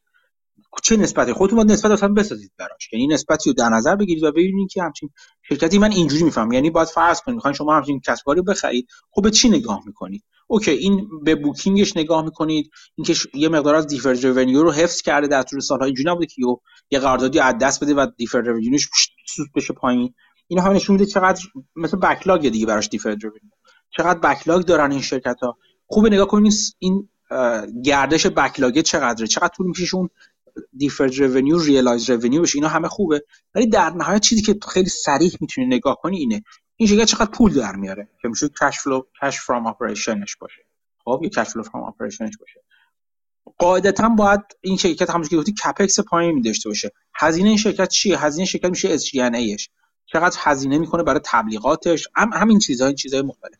ببین این SG&A به نسبت cash flow که در میاره چه جوریه؟ یعنی یه جور gross یه جور mar... profit marginتون رو خودتون بسازین براش اینجوری. چقدر در میاره بابت اون در آوردن چقدر هزینه می‌کنه. این نسبت در طول زمان ببین چجوری داره حرکت می‌کنه. اگر دارید اطلاعاتش رو. چون تازه IPO شده قاعدتا باید تو مدارک زمان IPO باشه. اگه همین الان نیست تحت عنوان این شرکت تو مدارک زمان IPOش باید باشه. گذشته چجوریه؟ چون اینجوری IPO می‌کنن دیگه. میگن که این هست دو سه سال پیش رو آره. گذاشته. تو حتی یه گذاشته تنکی هم داده که من اونم خوندم. مثلا الان نگاه کردم دوباره برای که یادآوری بشه برام. مثلا سه سال قبلش اینجوری بوده. cash from operationش 100 200 180 میلیون. اینا همه. الان market cap کمپانی 90 میلیونه. okay یعنی cash flow cash flow from operationش کم نشده. نه لزوما. به نظر می‌رسه روندش خیلی خوبم بود. این backlog ی هم که گفتیم من چک کردم. سال قبل مثلا رو 800 900 میلیون بوده الان رو یه billion ه. به نظر می‌رسه آهسته آهسته تو این چند سال یکم رشد کرده ولی خب ممکنه خود business هم رشد کرده باشه که اونم رشد کرده. میگم یعنی مهم میشه ببین هزینه این cash flow چقدره؟ چقدر هزینه کردم براش؟ این نشونه چقدر اون چی میگم بهش؟ performance واقعا عملیاتی شرکت چجوریه؟ این شرکت در مورد این شرکتی که براتون ناشناخته است که یه خورده عجیب غریبا یه خورده با یه تراشکاری من همیشه اینجوری با یه تراشکاری میگم چون خودم اداره کردم میگم. با یه تراشکاری فرق می‌کنن اینی که باید ببینید خب این business تو بخوای بخری به چیش نگاه می‌کنی؟ چه چیزایش رو نگاه می‌کنی که ببینید میارزه نمیارزه؟ چه جوری داره عمل می‌کنه؟ جدا از اینکه چه جوری عمل اول باید ببینید چه جوری عمل می‌کنه این مهمه. بعد ببینید میارزه یا نمیارزه. اینو مقایسه کنیم بهترین راش اینکه مقایسه کنیم با همون چیزی که روش خود بهتر از ما حتی بلدی اینکه با یه bond مقایسه کنی. OK. آیا واقعا قابل چیز هستش؟ آیا پایدار هست چیزاش؟ قیمتاش؟ یا lumpy هستش قیمت چیزش؟ قیمتش نه منظورم. سود دهیش. یا lumpy هست؟ آیا steady هست؟ steady باشه خب بهتره. یا lumpy هست؟ اگه lumpy هستش واقعا چه جوری lumpy هستش؟ چقدر میارزه؟ اگه با یه bond مقایسش کنه همیشه باید اینجوری باید مقایسه کنی. با یه bond چجوری مقایسش می‌کنی اگه بخوای بخریش؟ کلا business یه مشکلی که من باش داشتم اینه که خیلی از چیزاش قراردادیه. خیلی از این قرارداداش رو شاید به خاطر دلایل رقابتی هر چیزی توضیح نمیده خیلی. مثلا من می‌دونم که اینم تازه از وبسایتش پیدا کردم از نظر یه customer نه یه investor که چقدر مثلا این mileage میده با چقدر خرید بعد با چه business هایی کار می‌کنه. ولی خب نمیگه که من هر business هر مثلا اینقدر فروش من براش رو میارم و mileage میدم مثلا به customer ها و اونا از این استفاده می‌کنن چقدر به من می‌رسه؟ این detail ها رو نمیگه. یا من پیدا نکردم خیلی نگشتم یا اینکه نمیگه به دلایل رقابتی یا هر چیزی. خاطر نمی‌تونم business رو خیلی خوب روشن بگم. ولی کلیاتش رو مثلا یه چیز جالب دیگه که داشت می‌گفت ما تو هر صنعتی مثلا با یکی از اون business ها قرار داریم. مثلا نمیاد با همه فرض کنید retailer ها مثلا که grocery هم مثلا قرارداد ببنده. چرا؟ چون اینا می‌خواد مشتری ها رو ببره به سمت یه grocery که اون grocery از این loyalty استفاده بکنه. یا مثلا بره سمت مثلا یه نوع پامپ gas مثلا اونایی که با Shell ن فقط. بعد تو صنعت مختلف این کار رو می‌کنه که از این synergy بین این business ها استفاده کنه مثلا شما یه loyalty card دارین دیگه میرین از همه کسایی که با این طرف طرف قرار دادن تو هر صنعت خرید می‌کنین. خب این برای اون کامپانی خاص تو اون صنعت مشتری داره جلب می‌کنه. ولی اینکه اینها رو چجوری monetize می‌کنن detail اشو من ندیدم تو قرارداداش. یا اینکه نگفتن یا من خیلی نگشتم. یا یه که برید مال چه شرکتی بوده قبلا گفتی؟ لویالتی الان اسمش پرودنشیاله قبل شاید اسمش ADS یا همچی چیزی بوده. تو لندن. اون موقع. اوکی اوکی. تو کجاست؟ فکر کنم لندن بیسته این انگلیس اون چیزاش هستش. اون اون کانفرنس کالا و چیزاش هست؟ پرزنتیشناش هست؟ شرکت مادر قبلی من چک نکردم. ولی خود کامپانی جدید رو چک می‌کنم. OK نه نه اون قدیمیه ممکنه چیزش باشه ممکنه توی presentation های قبلیش ممکنه به یه segment ش آورده باشه. نمی‌دونم این چقدر بزرگ نسبت به اون parent company این اصلا segment نه نه. باشه شاید detail اش نباشه. یه چیزی که وجود داره که قبل از اینکه spin off بشه همچین شرکتی حالا به عنوان IPO spin off بشه یا هر چیز spin off بشه دو تا چیز دو تا چیز نکته یکی تو اون تو اون شرکت قبل از اینکه spin off بشه قاعدتا مدیریت میاد توضیح میده که چرا این کارو می‌خواد انجام بده. اونجا اونجا یه مقدار به قول معروف میگن چیز میده background میده از این از این شرکتی که از این بخشی که می‌خواد spin off ش کنه. که چرا spin off کنه و چرا و چرا و چرا چرا. اونجا عدد رقم رو یه مقدار میده. ممکن تو presentation شرکت از کوارترهای قبل شروع کنه روش چیز کردن روش اووردن مدارک آی پی رو بازم نگاه کن. یه چیز دیگه اینش جالبه که گفتی الان یک یک هنوز سهامدار عمده این شرکت هستش. قاعدتا شاید الان هم بیاره همچنان. به عنوان یک بخشی از درآمده خودش. یا شاید ازش بپرسن راجع به آپلوگای خودش. چون من دیدم آنالیست اینجوری هست که از اون شرکت کوچیکه. بخوان شرکت کوچیک رو تحلیل کنن. میرن از شرکتی که بخش بزرگی داره میرن از اونجا میشینن تو conference call اونجا ازش سوال می‌پرسن ازش. در مورد این شرکت کوچیکه که درآمدتون چه جوریه اینا؟ و اونها میگه اونها هم اون چیزی که یک سهامدار insider می‌تونه بگه رو میگن اونجا. و اینم یه چیزایی ممکنه دستت بیاد. مرسی. آره ایده جالبیه. کلا با این این کمک می‌کنه که من برم یه چند business جدیدی یاد بگیرم. الان business بعدی که می‌خوام چه business بعدی؟ الان business بعدی که می‌خوام بهش نگاه کنم قبلا راجبش یه بار حرف زدیم. الان چون قیمتش تغییر کرده برام جالب شده. ticker ش بود JXN جینکو Jackson Financial همچی چیزی. که کار annuity و life insurance و چیزای این شکلیه. مثلا آدم میره کنفرانس هاشو گوش میده یا presentation می‌بینه یکم فهمیدنش سخته چون که یه سری آشنایی با اون صنعت می‌خواد. یه سری چیزای legal داره مثلا یه سری capital reserve باید برای اون داشته باشن یه سری نسبت ها دارن. که آدم آشنایی نداشته باشه خیلی متوجه نمیشه. اونو می‌خوام بخونم. حالا چرا برام جالب شده؟ دوباره اینم spin-off مثل LYLT فکر کنم قیمتش کفش 25 بوده تو این مدتی که spin-off شده. تا 44 45 شاید بیشتر هم رفته. سری قبلی که حرف می‌زدیم رو اون range ا بود. الان اومده رو range 20 خورده ای و cash per share و book value ش خب خیلی بیشتره. business ی که فکر کنم الان market cap ش 2.5 billion ه. سالیانه حدود 500 600 میلیون اختصاص میده برای share buyback و dividend و این کار رو موقعی که subsidiary کمپانی قبلی هم بوده ده سال گذشته انجام داده. دوباره با همین rate. این به نظر مثل business ی که انگار خیلی رشد نمی‌کنه ولی یک cash flow ی reliable ی نسبتا داره. و این cash flow بین مثلا 500 600 میلیون بعضی موقع بیشتر بعضی موقع یکم کمتر و این رو هم برمیگردونه. یعنی مثلا به عنوان یه bond بهش نگاه کنیم انگار یه bond ی که یه yield 20 درصدی داره الان مثلا به علاوه اینکه اگه mature بشه یه پاپی هم می‌گیره چون که ارزش خود کمپانی به نظر می‌رسه بیشتر. این هم برام جالبه که هم با insurance آشنا بشم هم ببینم این قابلیت خریدن داره یا نه. حالا شما آشنایی دارین دیدی نداره من جکسون راجع شنیدم و خوندم و نگاهش هم کردم. کمی نه خیلی اینجوری که باشم ولی این اونم مال پرودنشال بودش؟ شاید الان دارم قاطی می‌کنم دوتا business چون LYLT رو نگاه کرده بودم جکسون هم نگاه کرده بودم.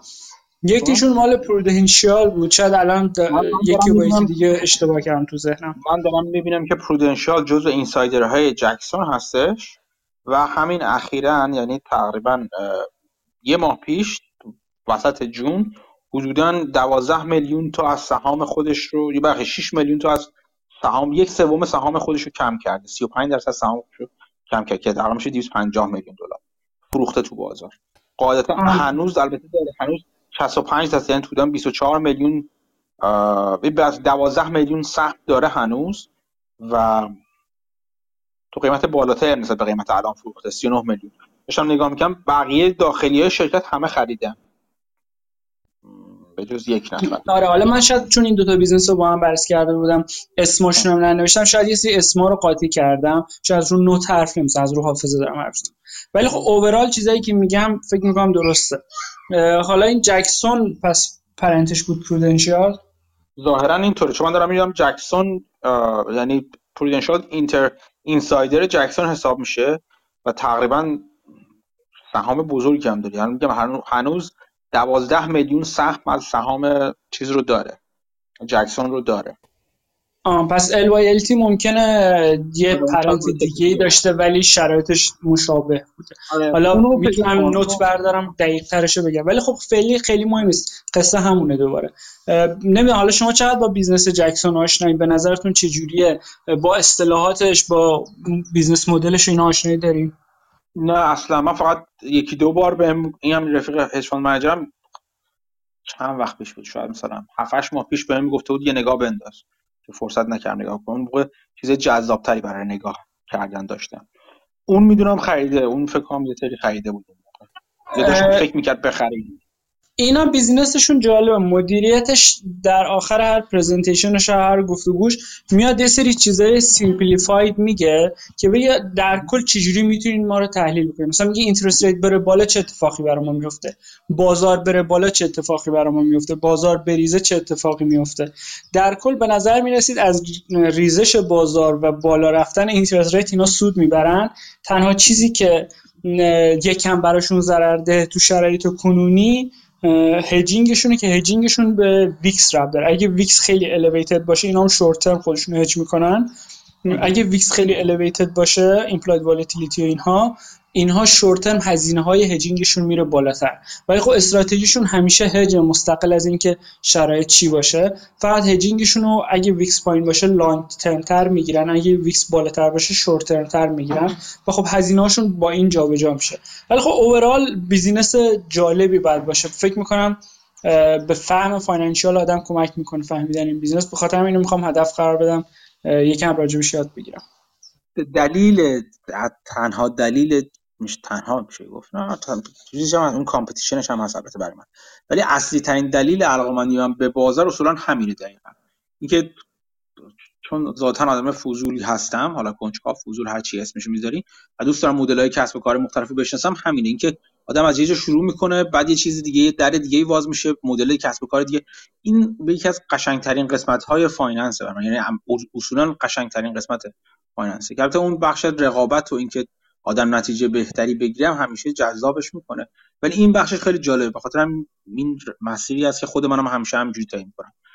شناختن مدل کسب و کارهای مختلف اینکه چجوری پول در میارن و رقباشون چجوری پول در میارن. قشنگترین قسمتش این میشه که یه مدل کسب و کار رو وقتی پیدا می‌کنی تو که مقایسه کنید که شرکت های مختلف اونا چجوری بهینش می‌کنن. توی همون کسب و کاری که از بیرون ظاهرا مثلا مثل همون چیزی که گفتم مثلا مثل چندین بار حرف زدیم راجع به مسکن سازا خانه سازا که صحبت کردیم اون بیلدرها اینکه همشون یه جوری کار می‌کردن بعد ان اومد یه جور دیگه کار کرد.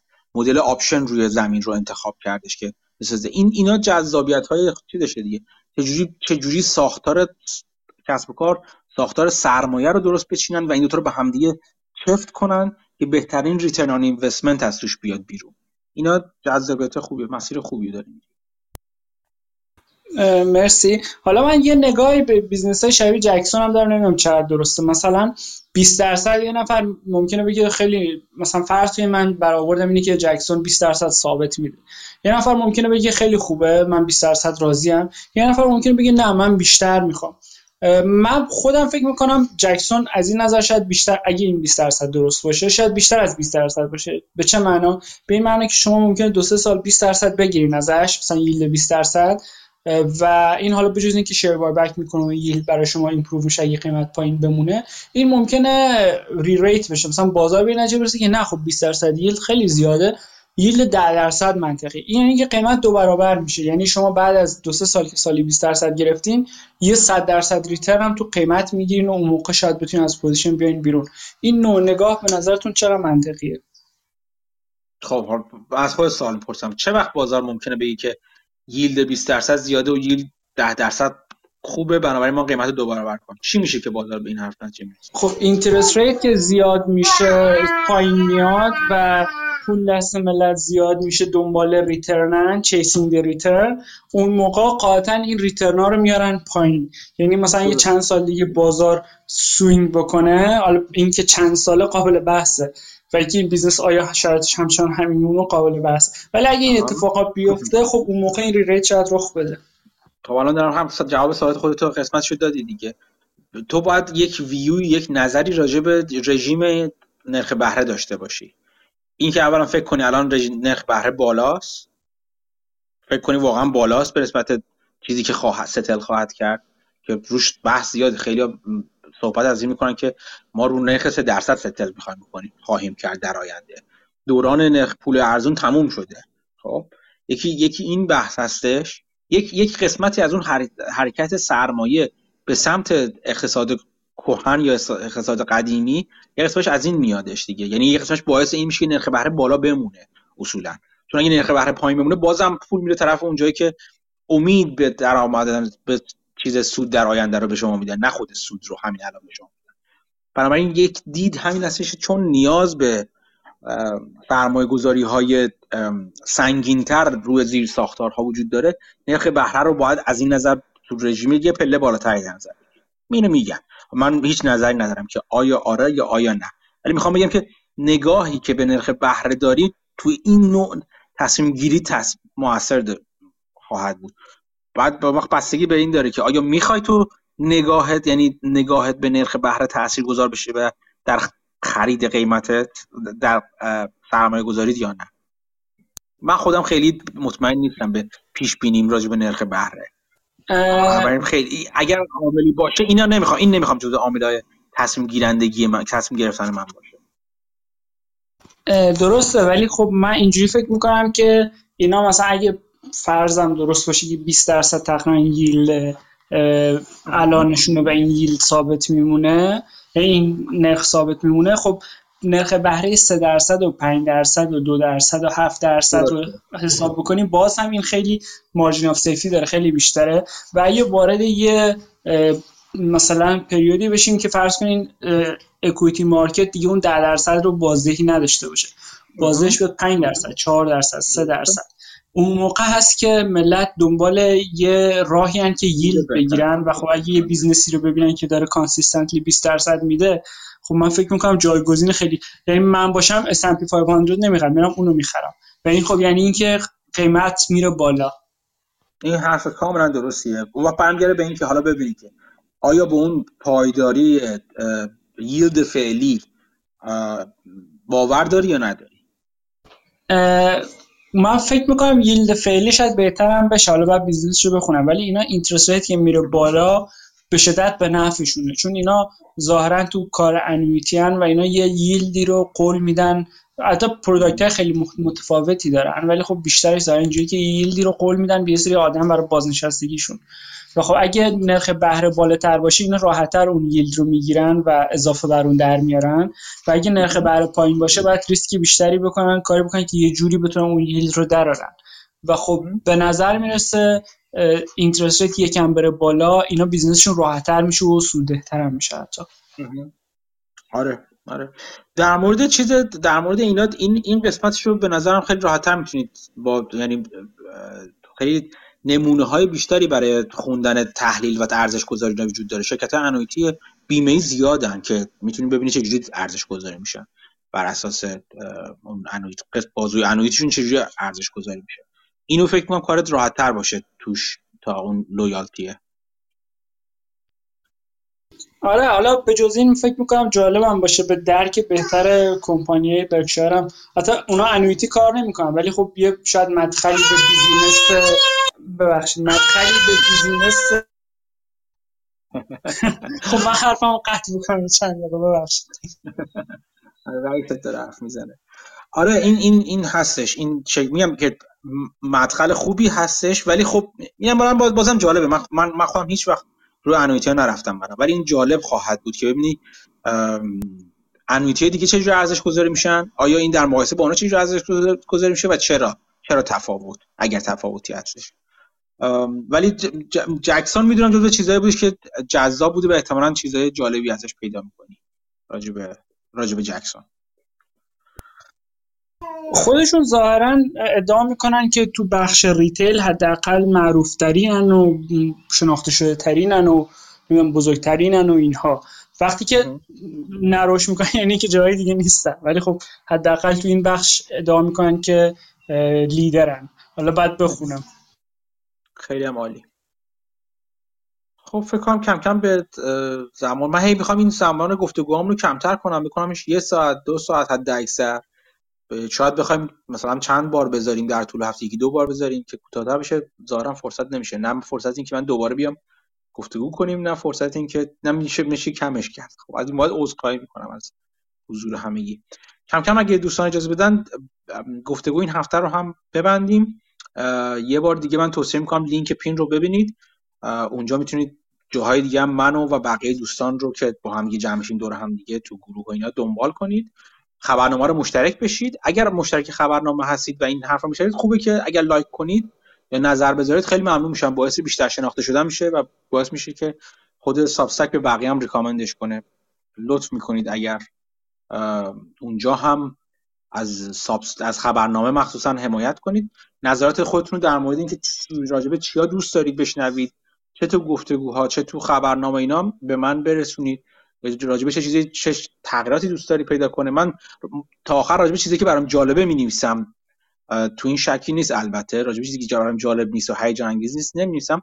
ولی گاهی اوقات میشه نظر شما رو هم توش دخالت داد و راجبه چیزی می‌نویسم که هر دو برامون جالب هست و راجبه یه چیزی بیشتر اطلاعات بدم که شما بیشتر می‌خوایم بدونید. من سعی می‌کنم تو خبرنامه مثلا به وفور لینک های مختلف رو بذارم منابع مختلف هم معرفی کنم آدم های کلیدی رو هم معرفی کنم چه تو گروه نسل چیزی کاری که نفته راجع به جف, جف کوری کردم یا در مورد بیل مکبراید و لوگان محتشمی تو مسکن کردم. آدمای کلیدی رو معرفی کنم که اگر دوست داشته باشید راجع به اون صنعت خاص بدونید بدونید که چه آدمای کلیدی و جالبی هستن. باز سعی میگم سعی می‌کنم به کافی سر نخ رو به شما بدم. هدفم این نیست که توی اون خبرنامه یا حتی اینجا آموزش صرف فقط باشه. بیشتر قراره که به شما مسیر رو نشون بدم که کجاها برید چیا رو بخونید که بیشتر آشنا بشید. شاید شما بعدا حتما می‌تونید بعدا همونطور که دوستانی مثل مسعود به من خیلی چیزا یاد دادن شما هم به من خیلی چیزا یاد بدید. بازم ممنونم از اینکه در گفتگو شرکت کردید. خبرنامه رو عضو بشید. به بقیه دوستانتون معرفی کنید که اونا هم عضو بشن. و همین تا هفته دیگه که دوباره جمع شیم دور هم دیگه مراقب خودتون و اطرافیانتون باشید چیز جدید یاد بگیرید بیاید به ما هم یاد بدید. خدا نگهدار همگی.